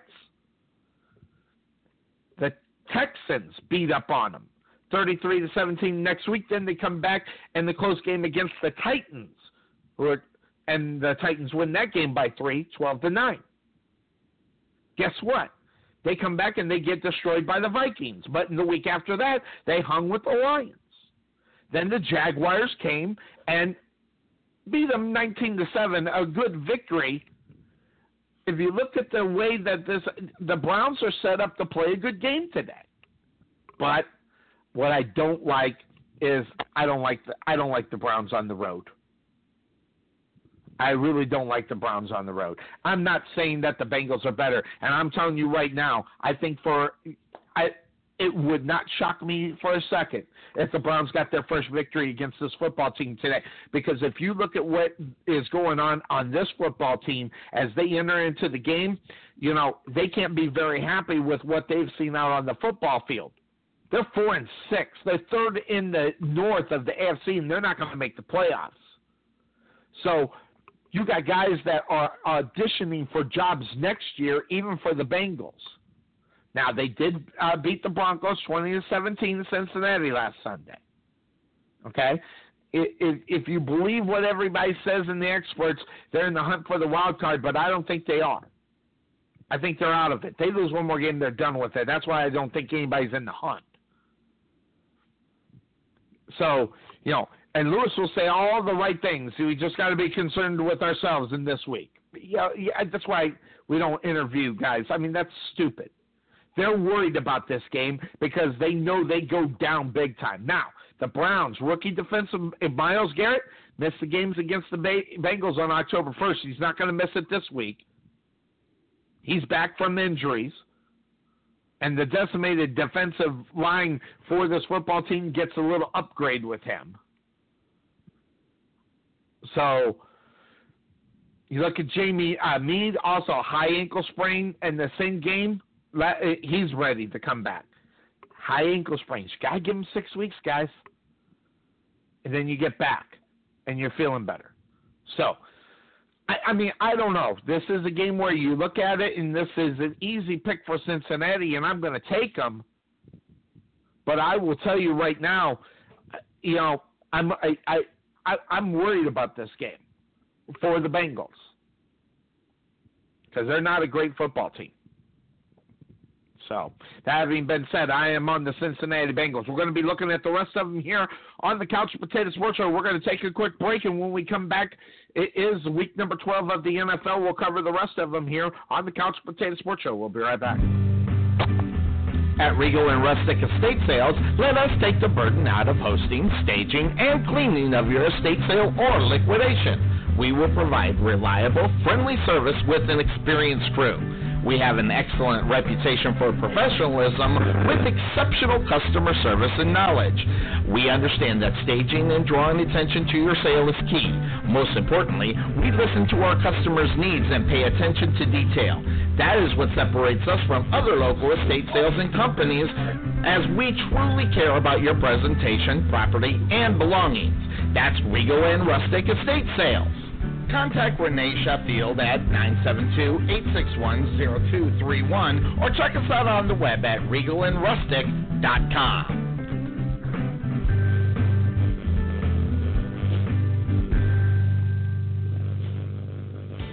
Don't just call any heating and air conditioning repairman, call an expert. At Stevenson's Heating and Air Conditioning, we are your experts. Whether it's a seasonal maintenance that keeps your system running at a peak efficiency or a complete replacement of your system, Stevenson's Heating and Air Conditioning does it all.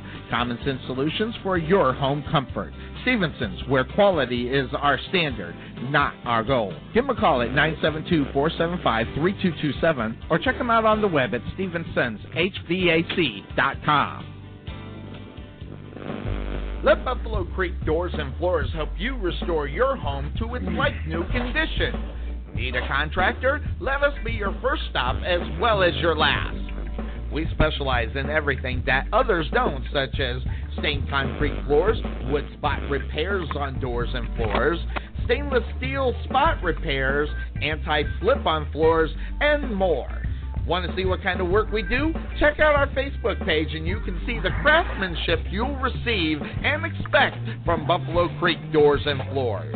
Give Rodney James a call at 214 536 2607. That's 214 536 2607. Or check him out on the web at www.buffalocreekdoorsandfloors.com.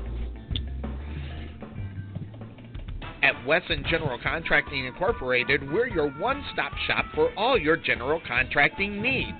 We are locally owned and with over 20 years of experience, so roofing, gutters, sidings, fence staining, painting, foundation problems, or roof damage are no problems at all. Give us a call at 214 200 5588. That's 214 200 5588. Wesson General Contractors proud sponsor of the Rowlett Eagles radio broadcast.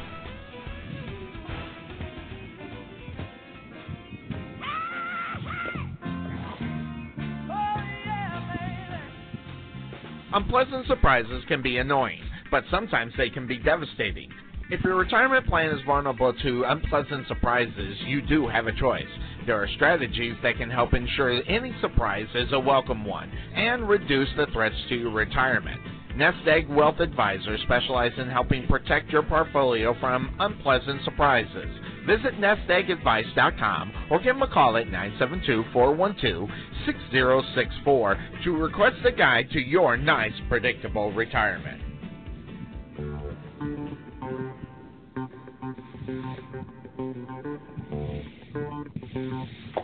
All right, we are back here on the Couch Potato Sports Show.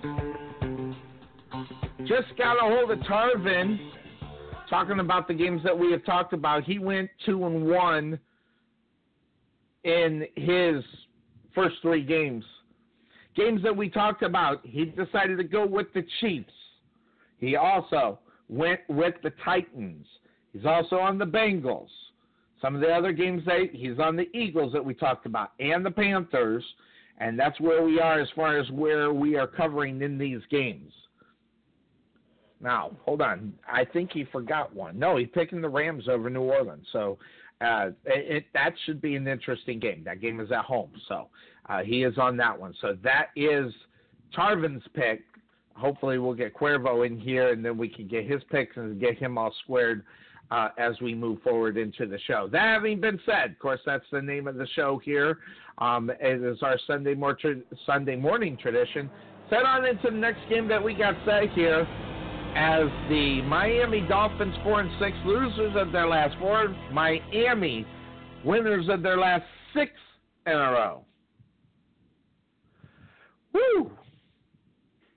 Don't need to talk about this one very much as they Matt Moore as much as I love them. personal friend of mine, by the way, starting for the Miami Dolphins.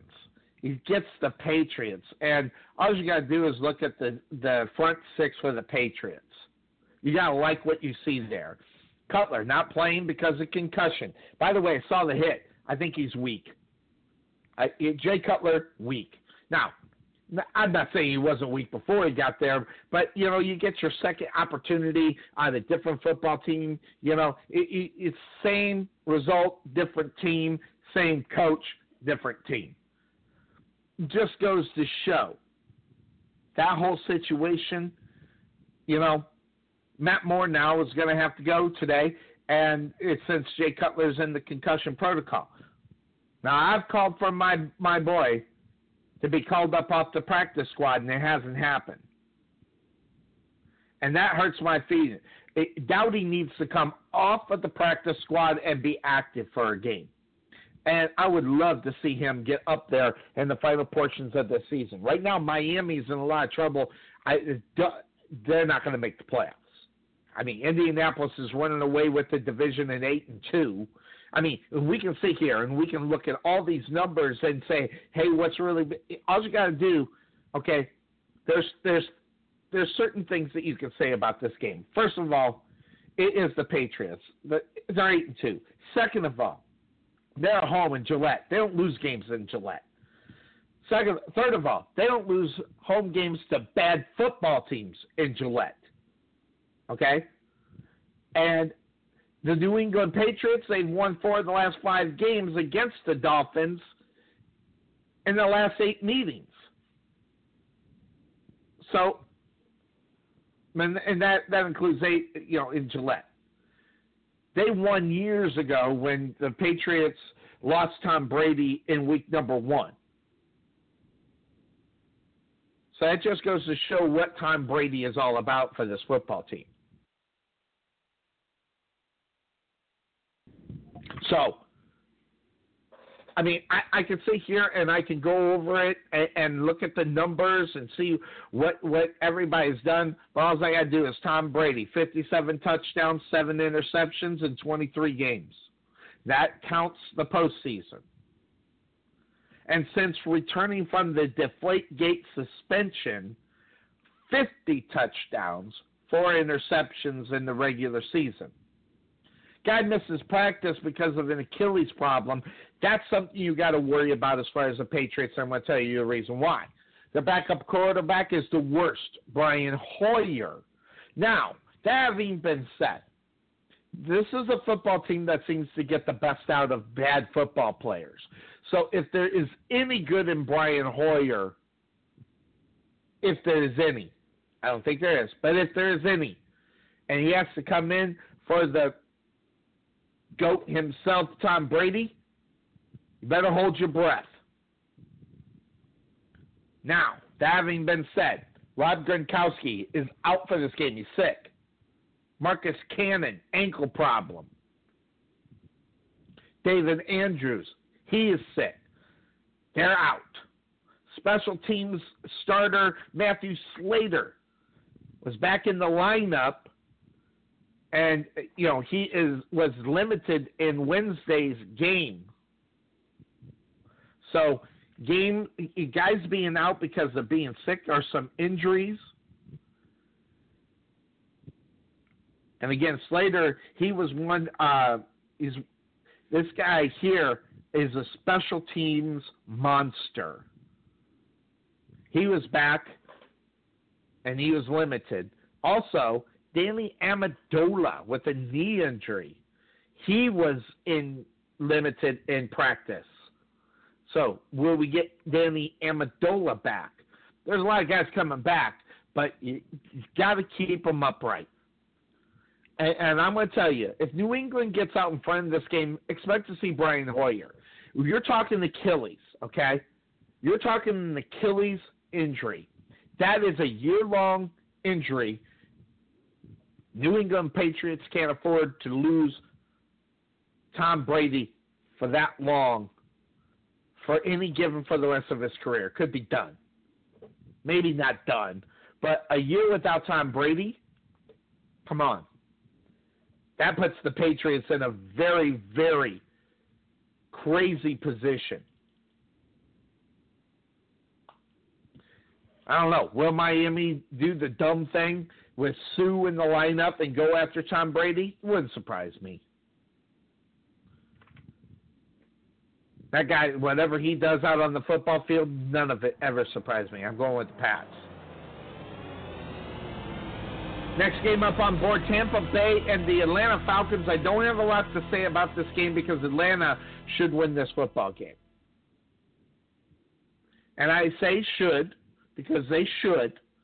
But the problem is when you get going here, Tampa Bay's won their last two games with their Ryan Fitzpatrick at quarterback position. Now, Atlanta, they've won their last two games. They seem to be getting, catching the right time for, you know, the chemistry to come together. So now, since the NFC South has taken form, Atlanta in sec eh, actually they're in third place within the South. They're behind the Panthers as well as the Saints. They got to get a win today, and they're at home. And it's Tampa Bay who are two uh, or four and six, okay, and they're last in their division. Division matchups are big, and even if it's the Tampa Bay Buccaneers, they're going to come to play.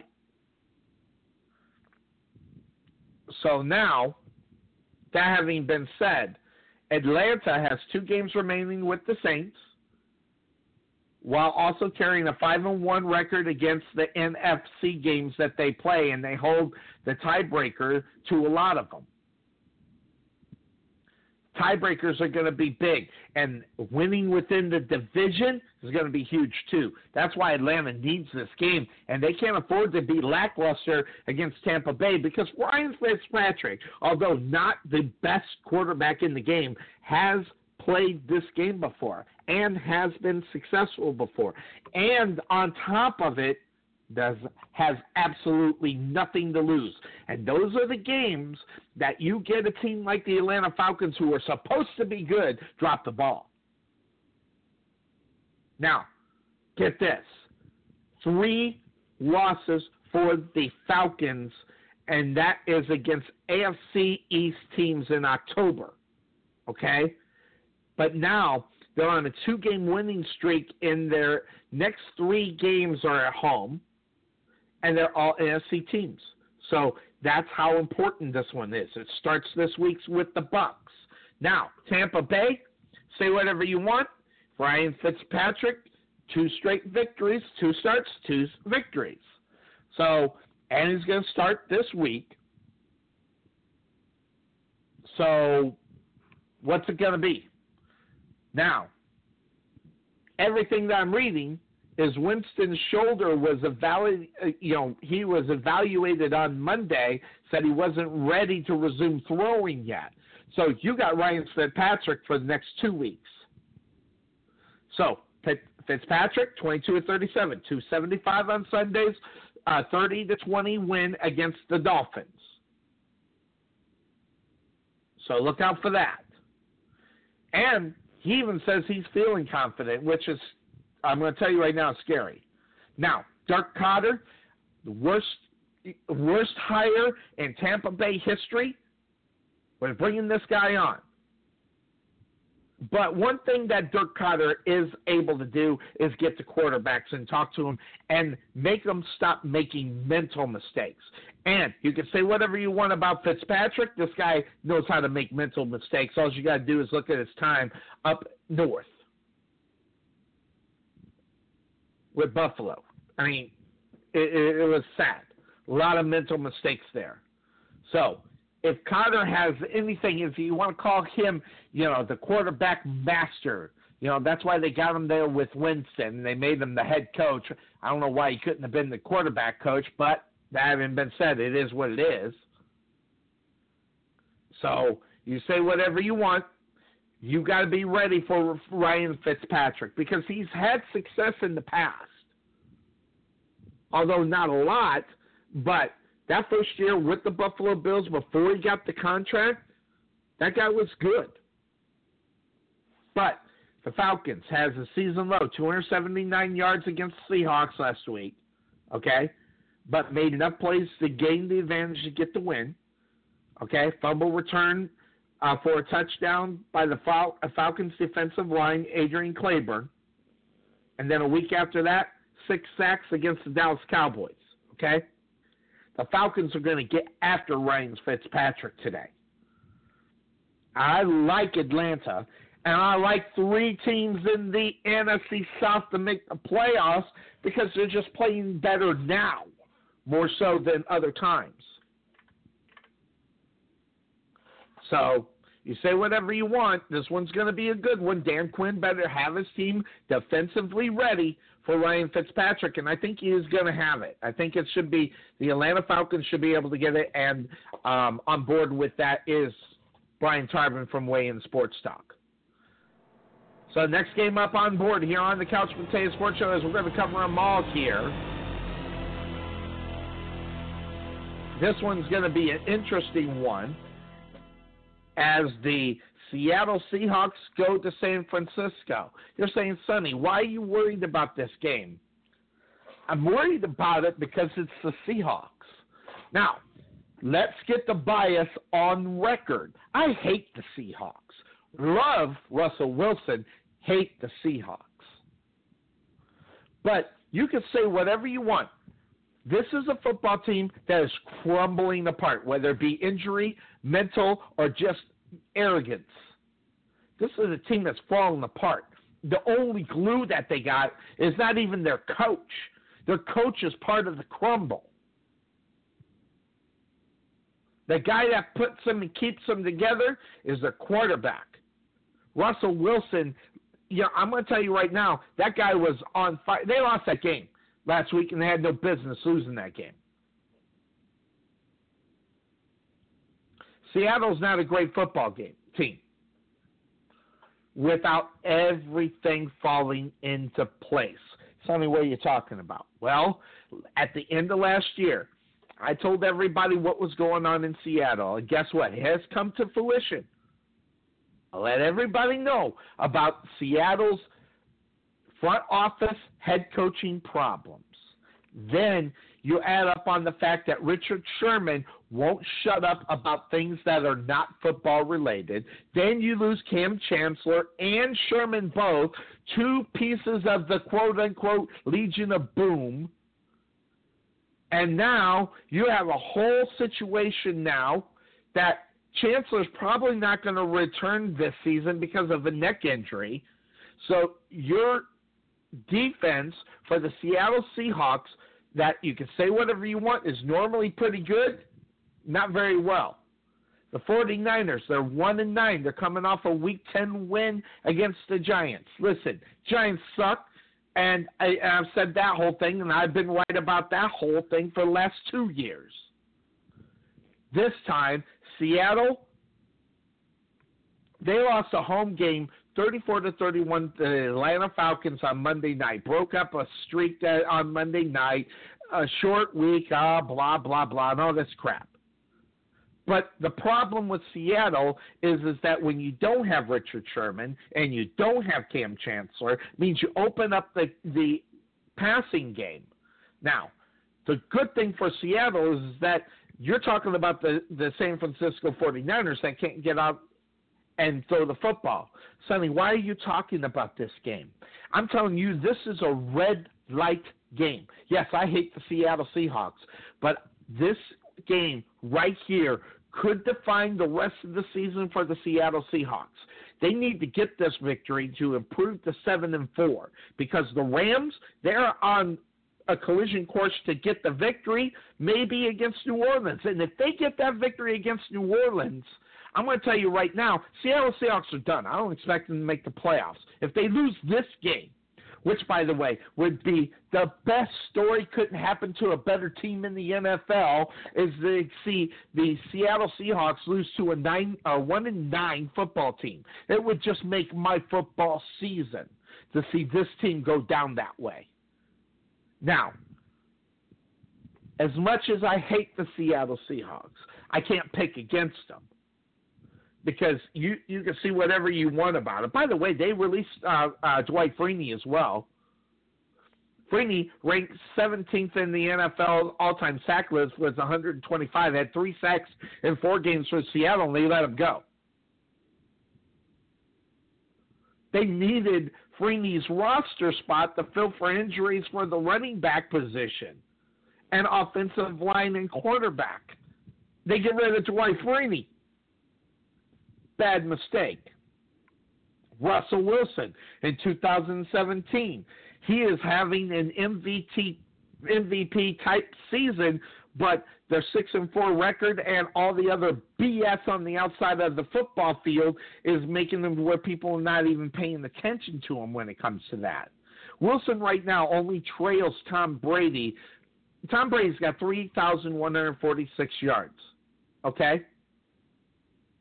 Wilson, 2801, 21 touchdowns to just seven interceptions, has a 64% passer rating.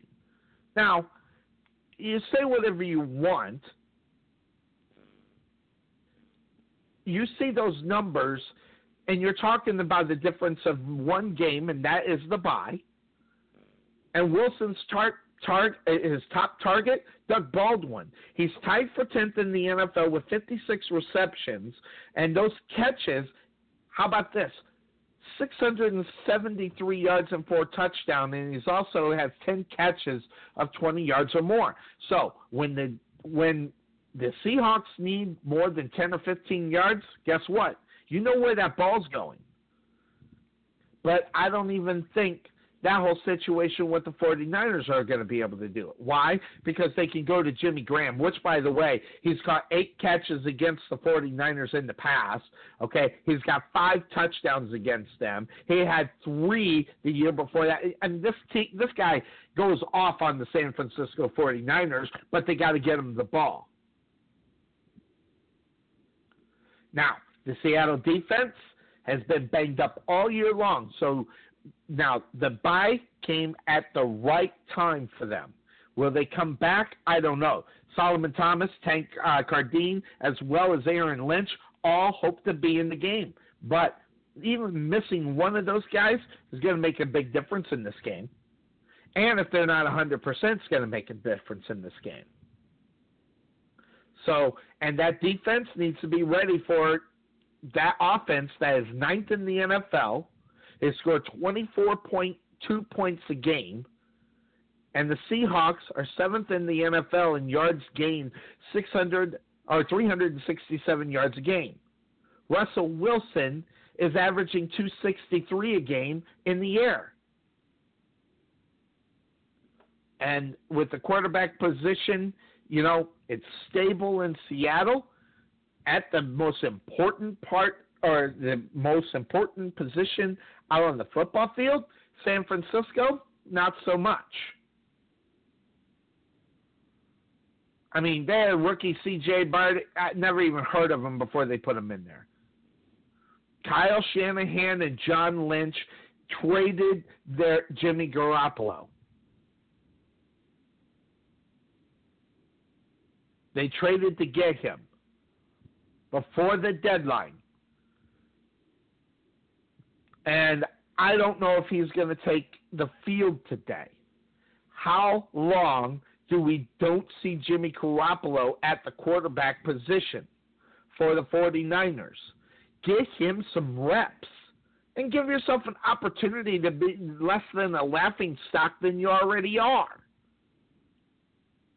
So I, I don't even know who's starting at the quarterback position for the 49ers. And that should be an embarrassment.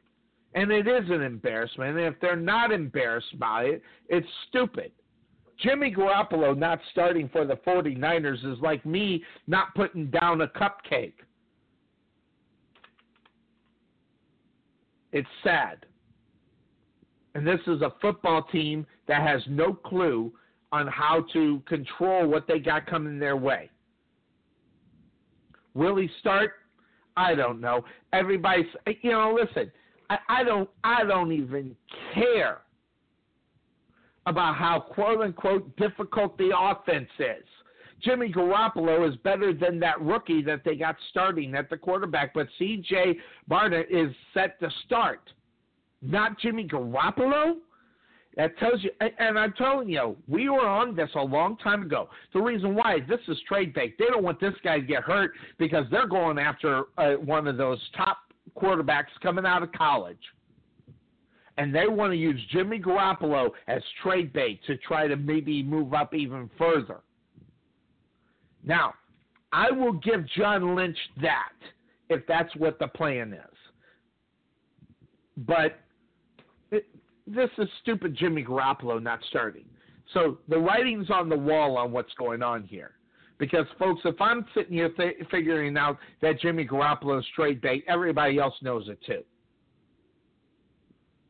I would love to see Jimmy Garoppolo in this game because I'm going to tell you right now, this is my asterisk game. Okay? This is my asterisk game. I'm picking San Francisco if Jimmy Garoppolo plays uh, starts. Not and not him coming in, you know, for mop up duty. But Seattle should win this game because of the rookie. But I'll tell you right now, Jimmy Garoppolo, if he gets in there and you know, th- this is my asterisk game because I think they can come out and shock this football team because Seattle mentally is not wrapped up in the season. And that comes from their head coach. And you say whatever you want about that guy. You know, Pete Carroll is a guy that's got an ego and he passed it on to his teammates. And now, guess what? That passing of the ego has taken over this football team. And that is not good for them at all. You can say whatever you want about that that team. Okay, I can beat them up, and uh, believe me, I enjoy it. But this is a football team next year is going to be in a lot of trouble because Richard Sherman will not be ready for week number one of the NFL. I don't care how great of an off season this guy has. This is an Achilles, guys. All right, this is an eight to nine month injury. So week number one is already in jeopardy not to have Richard Sherman next year. And Lord knows what will happen off the field that Richard Sherman will get himself involved with, where it gets so far away from what he does best, which is play football. It'll be real interesting to see where they end up next year. especially week number one. But I'm putting the asterisks on this game. If they get Jimmy Garoppolo in this game early enough, I'm saying the 49ers can beat the Seattle Seahawks and they'll be done for the season. They'll be six and five and out of the playoffs. It couldn't happen to a better better team. So I am on this one. Jimmy Garoppolo uplifts everything on the offensive side of the ball for the for the uh, San Francisco 49ers. I'm not saying they're a great football team. I'm saying a change at the quarterback position with a guy that actually has some talent changes the whole mentality. All you got to do is look at Dak Prescott last year with the Dallas Cowboys. After they get sick of Tony Romo, all of a sudden the offensive line starts playing well enough to where they can e- either have Dak Prescott have success or Zeke Elliott run the football. Same damn thing here. Jimmy Garoppolo it, right now, as far as going out and grabbing a franchise type quarterback out in the NFL, the 49ers couldn't have done better. But yet, here they are not starting them. Sad. It's ridiculous as well. And it shouldn't have happened. Jimmy Garoppolo should be playing. Next game up on board. Denver Broncos, three and seven, loser of their last six. Oakland Raiders, four and six. They lose last week. I, I'm going to tell you right now, this is a football team, and the Broncos. I put the I, I put the couch potato plastic fork in them. They're done. Oakland Raiders, they're done. But that doesn't mean this is not going to be a good football game. That's the great thing about division football. Two of the bottom on the bottom fighting for supremacy of not being in last place. Oakland Raiders are going to win this football game mainly because there's no quarterback over in Denver. Now, Paxton Lynch is supposed to start. I, I, I don't care. That should have happened weeks ago so he could be ready for this game. He started two games as a rookie last season been sidelined because of a shoulder sprain. Now he's ready to go. This is not even close. This is a game where if you're picking the Denver Broncos, you, you're living on a prayer, baby. And unlike Bon Jovi, this is not good for you. I, I don't know. I, I'm I'm just looking at this game and I'm asking myself where can where can the Broncos come in there? Yeah, Ma- Michael Crabtree, 42 catches, 502 yards, six touchdowns. Jared Cook, 41 catches, 535, one touchdown. Marshawn Lynch, biggest joke. They need to keep this guy off the football field. He's got four touchdowns, but that's when they get close to the goal line, which is what he didn't get the opportunity to do in Seattle. I'm not impressed with Marshawn Lynch at all. In fact, he has been a liability more than anything. Von Miller is going to try to do what he can try to, you know, try to play spoiler. Miller right now leads the defense for the Denver Broncos with eight sacks, along with a forced fumble and two pass breakups, 34 touch uh, tackles in 10 games. Okay, putting up solid numbers. And then you get on the other side Paxton Lynch. The offense has failed to score 20 points in seven games out of eight. You know, I you know, I, I and plus second year the running game. I don't know. C.J. Anderson kind of like him, but 573 yards, two touchdowns. But here's the problem with that: Devontae Booker um, pretty much is winning over the role in Oakland, and he's going to outshine them. Broncos have Demaryius Thomas, 50, three catches, 633 yards. It's going to be a great game. It's that interdivision game. I like the Oakland Raiders in this one. I don't know where. I, I really don't know. I mean, because you're bringing in Paxton Lynch, obviously for the first time this year, obviously off of injury, as well as this is a football team that is out of control and a downward spiral that they won't be able to get out of. They're going to lose today. They're going to be three and eight, and then everybody's going to question what has John Elway done if it wasn't for the fact that they had Peyton Manning on that football team. You can say whatever you want about the declining ability of Peyton Manning. He raises your team big time, regardless of what he has actually been able to put up as far as stats. It just goes to show when you've got a winner on your football team, it changes the outcome of what you do week in and week out. So that's going to take us to a Sunday night football game, and that this one here is a good, bad, indifferent. I don't know, but here's what I will say: that I like the game. This is going to be a good one. Sunday night football, Green Bay Packers at Pittsburgh. You know, the, the Packers are just kind of hoping they can hold on. It starts with a win this week against Pittsburgh. I don't know how they get it.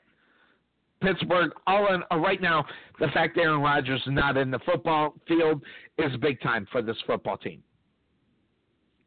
But what they need to do is get that victory against this team. Eight and two, Cincinnati, you know, Pittsburgh Steelers.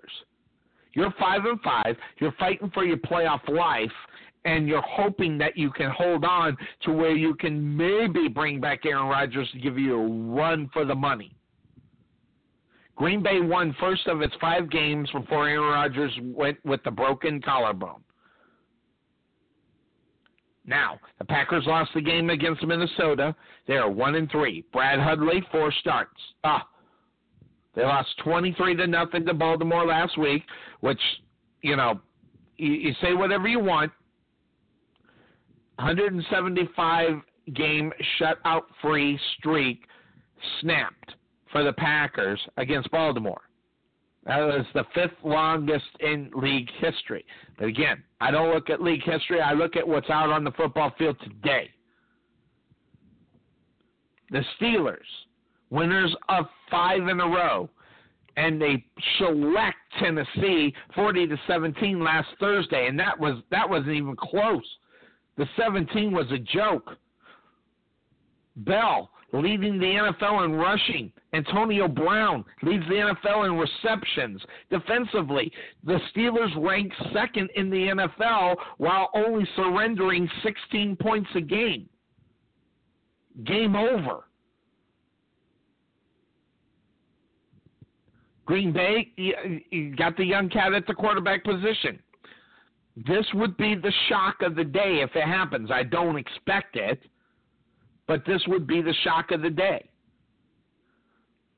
And say whatever you want. I'll, tell you right now, Ben Roethlisberger, if he's not a first ballot Hall of Famer, I, take take your voting cards away from you he puts out a sarcastic statement saying, "Oh, you know, I guess I can't play this game anymore." Now everybody didn't realize this guy was being sarcastic. Can we can we talk? Ben Roethlisberger is one of the best quarterbacks to play this game. Should be a first ballot Hall of Famer. Won't happen, but he should be.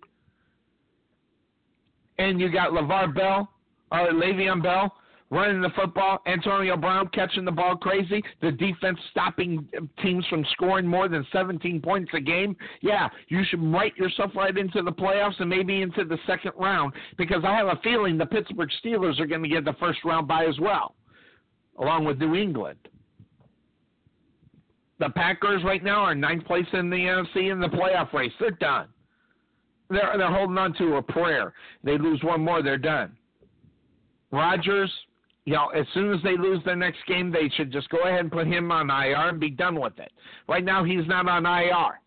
They're holding, they're living on a prayer. This is the biggest Bon Jovi song I've ever heard of.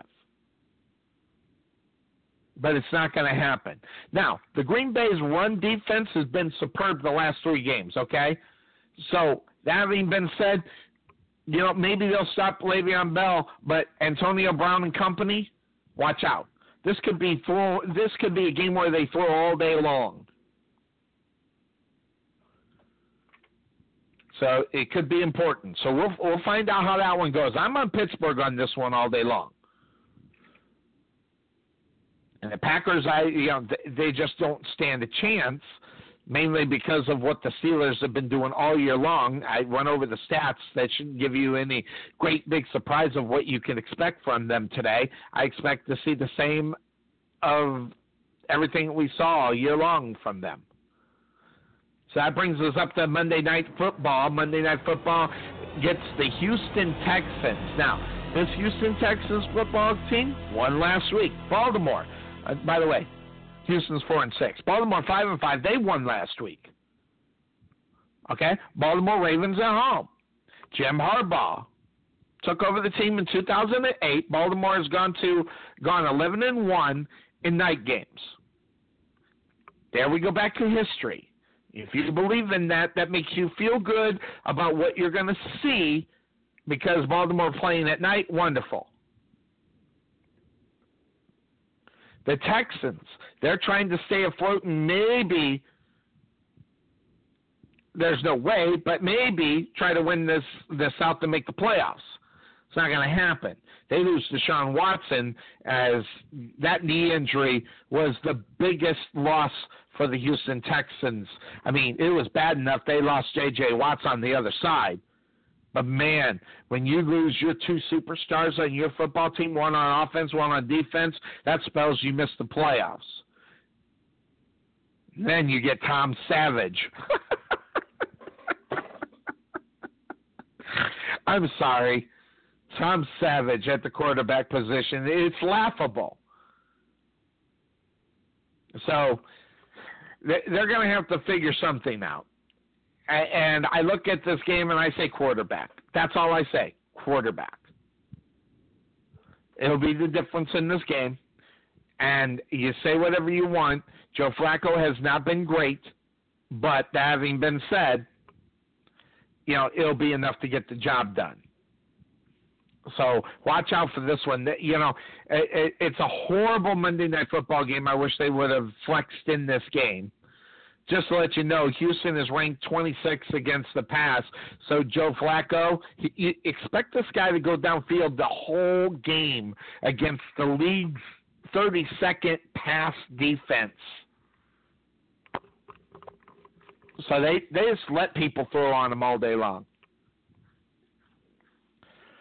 So you know, I don't know. The offense definitely needs to improve for Baltimore. Right now, Baltimore holds the sixth and final uh, playoff spot in the AFC.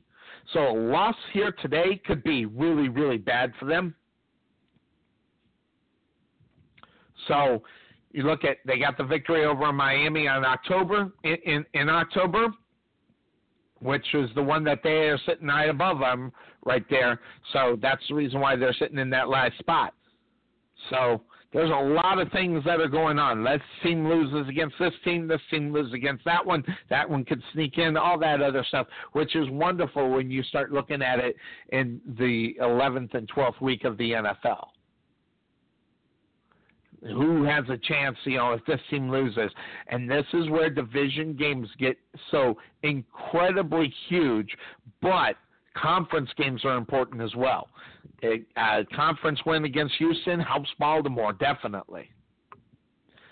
And that's the Monday Night Football game.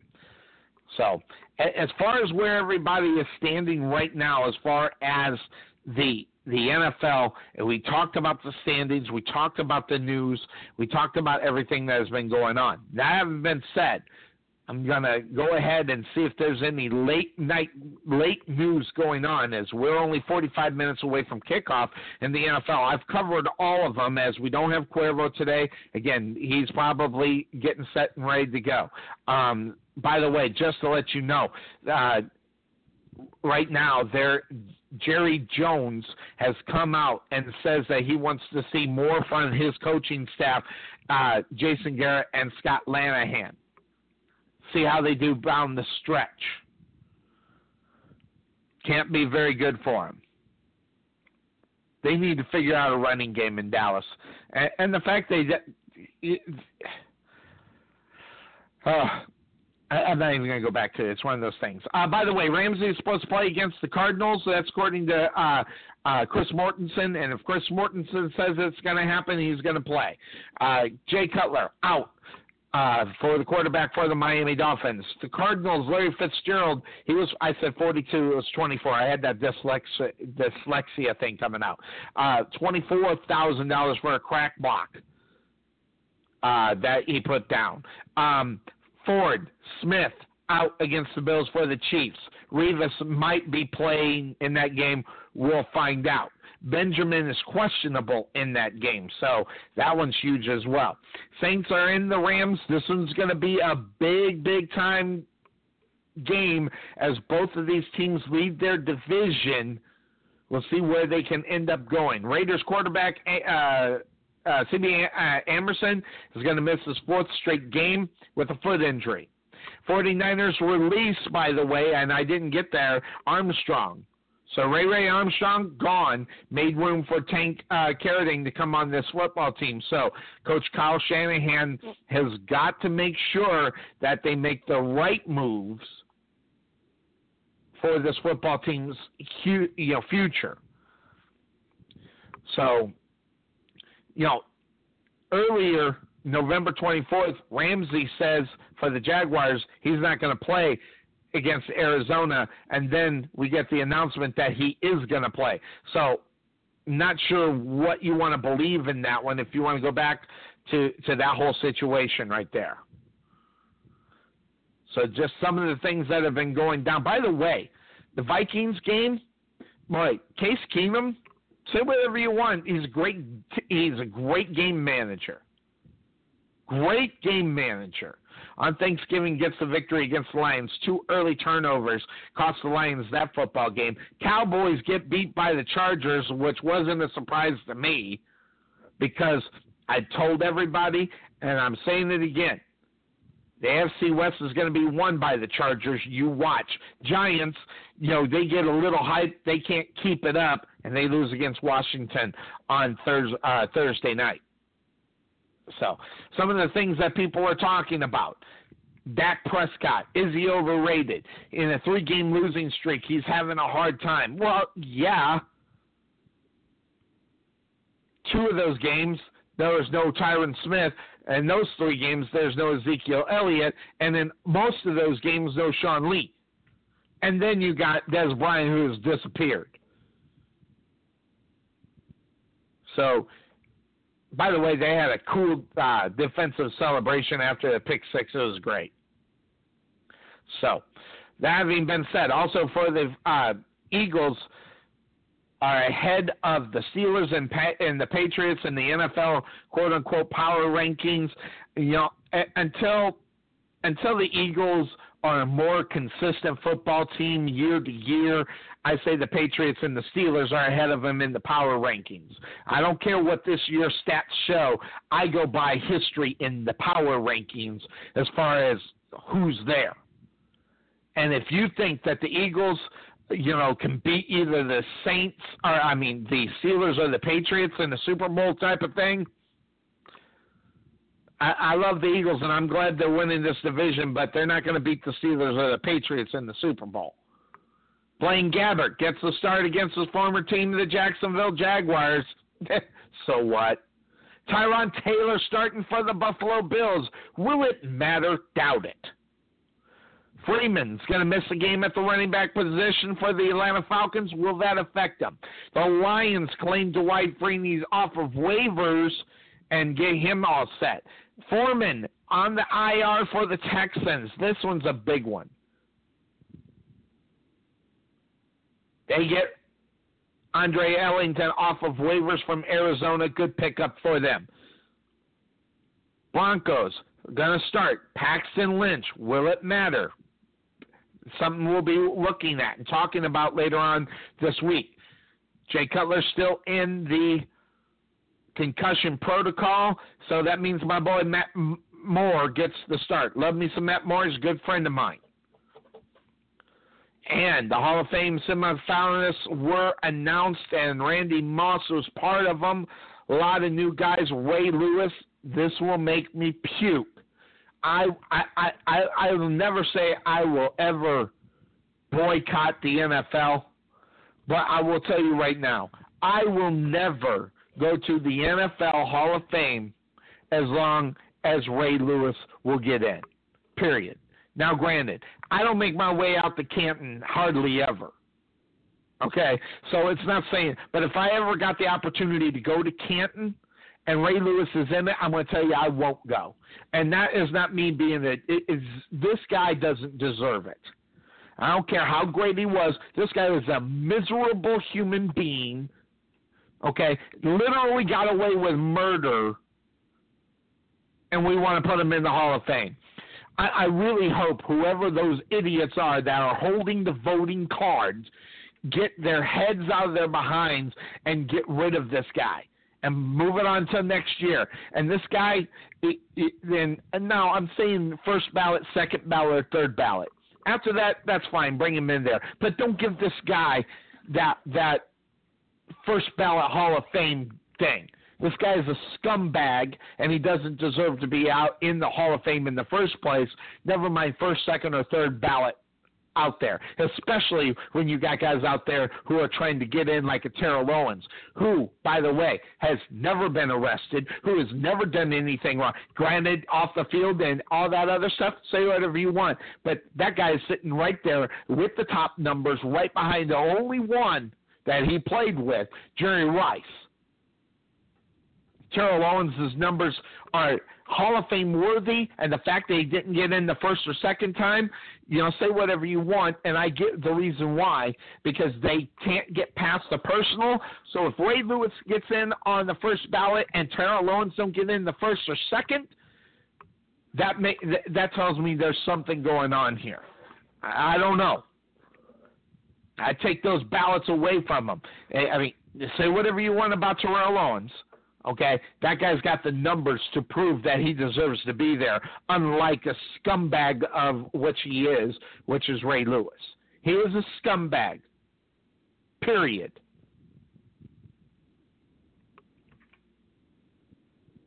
Yes, I can say those kind of things. Now, granted, I probably wouldn't be able to say it over there. All right, here we go. Yep, and there I just got notification that there's no show for Cuervo, and I'm just and got it all straight. Mrs. Cuervo says no, so she is definitely a little bit higher in the rankings over there at the household than Cuervo is, even though he is the military man. So it is what it is, folks. That's going to do it for us here on the Couch Potato Sports Show as we covered all of them. Enjoyed that. And, you know, had my brother on there, gave him his, you know, wonderful uh, introduction that he deserves. You know, that, yeah, I put that together for him. Yeah. That's right. So that's going to do it for us here on the Couch Potato Sports Show as we get set and ready to look at all of them. Make sure you enjoy the um, the NFL today over on Red Zone. Rowlett Eagles varsity basketball kicking up definitely in December, maybe sometime in November. We'll keep you apprised of that. So that's going to do it for Cuervo, for Tarvin, for everybody involved here on the Couch Potato Sports Show. I'm Sonny Clark, the hardest working man in sports radio. Everybody have a good one. We'll talk to you later. Bye bye.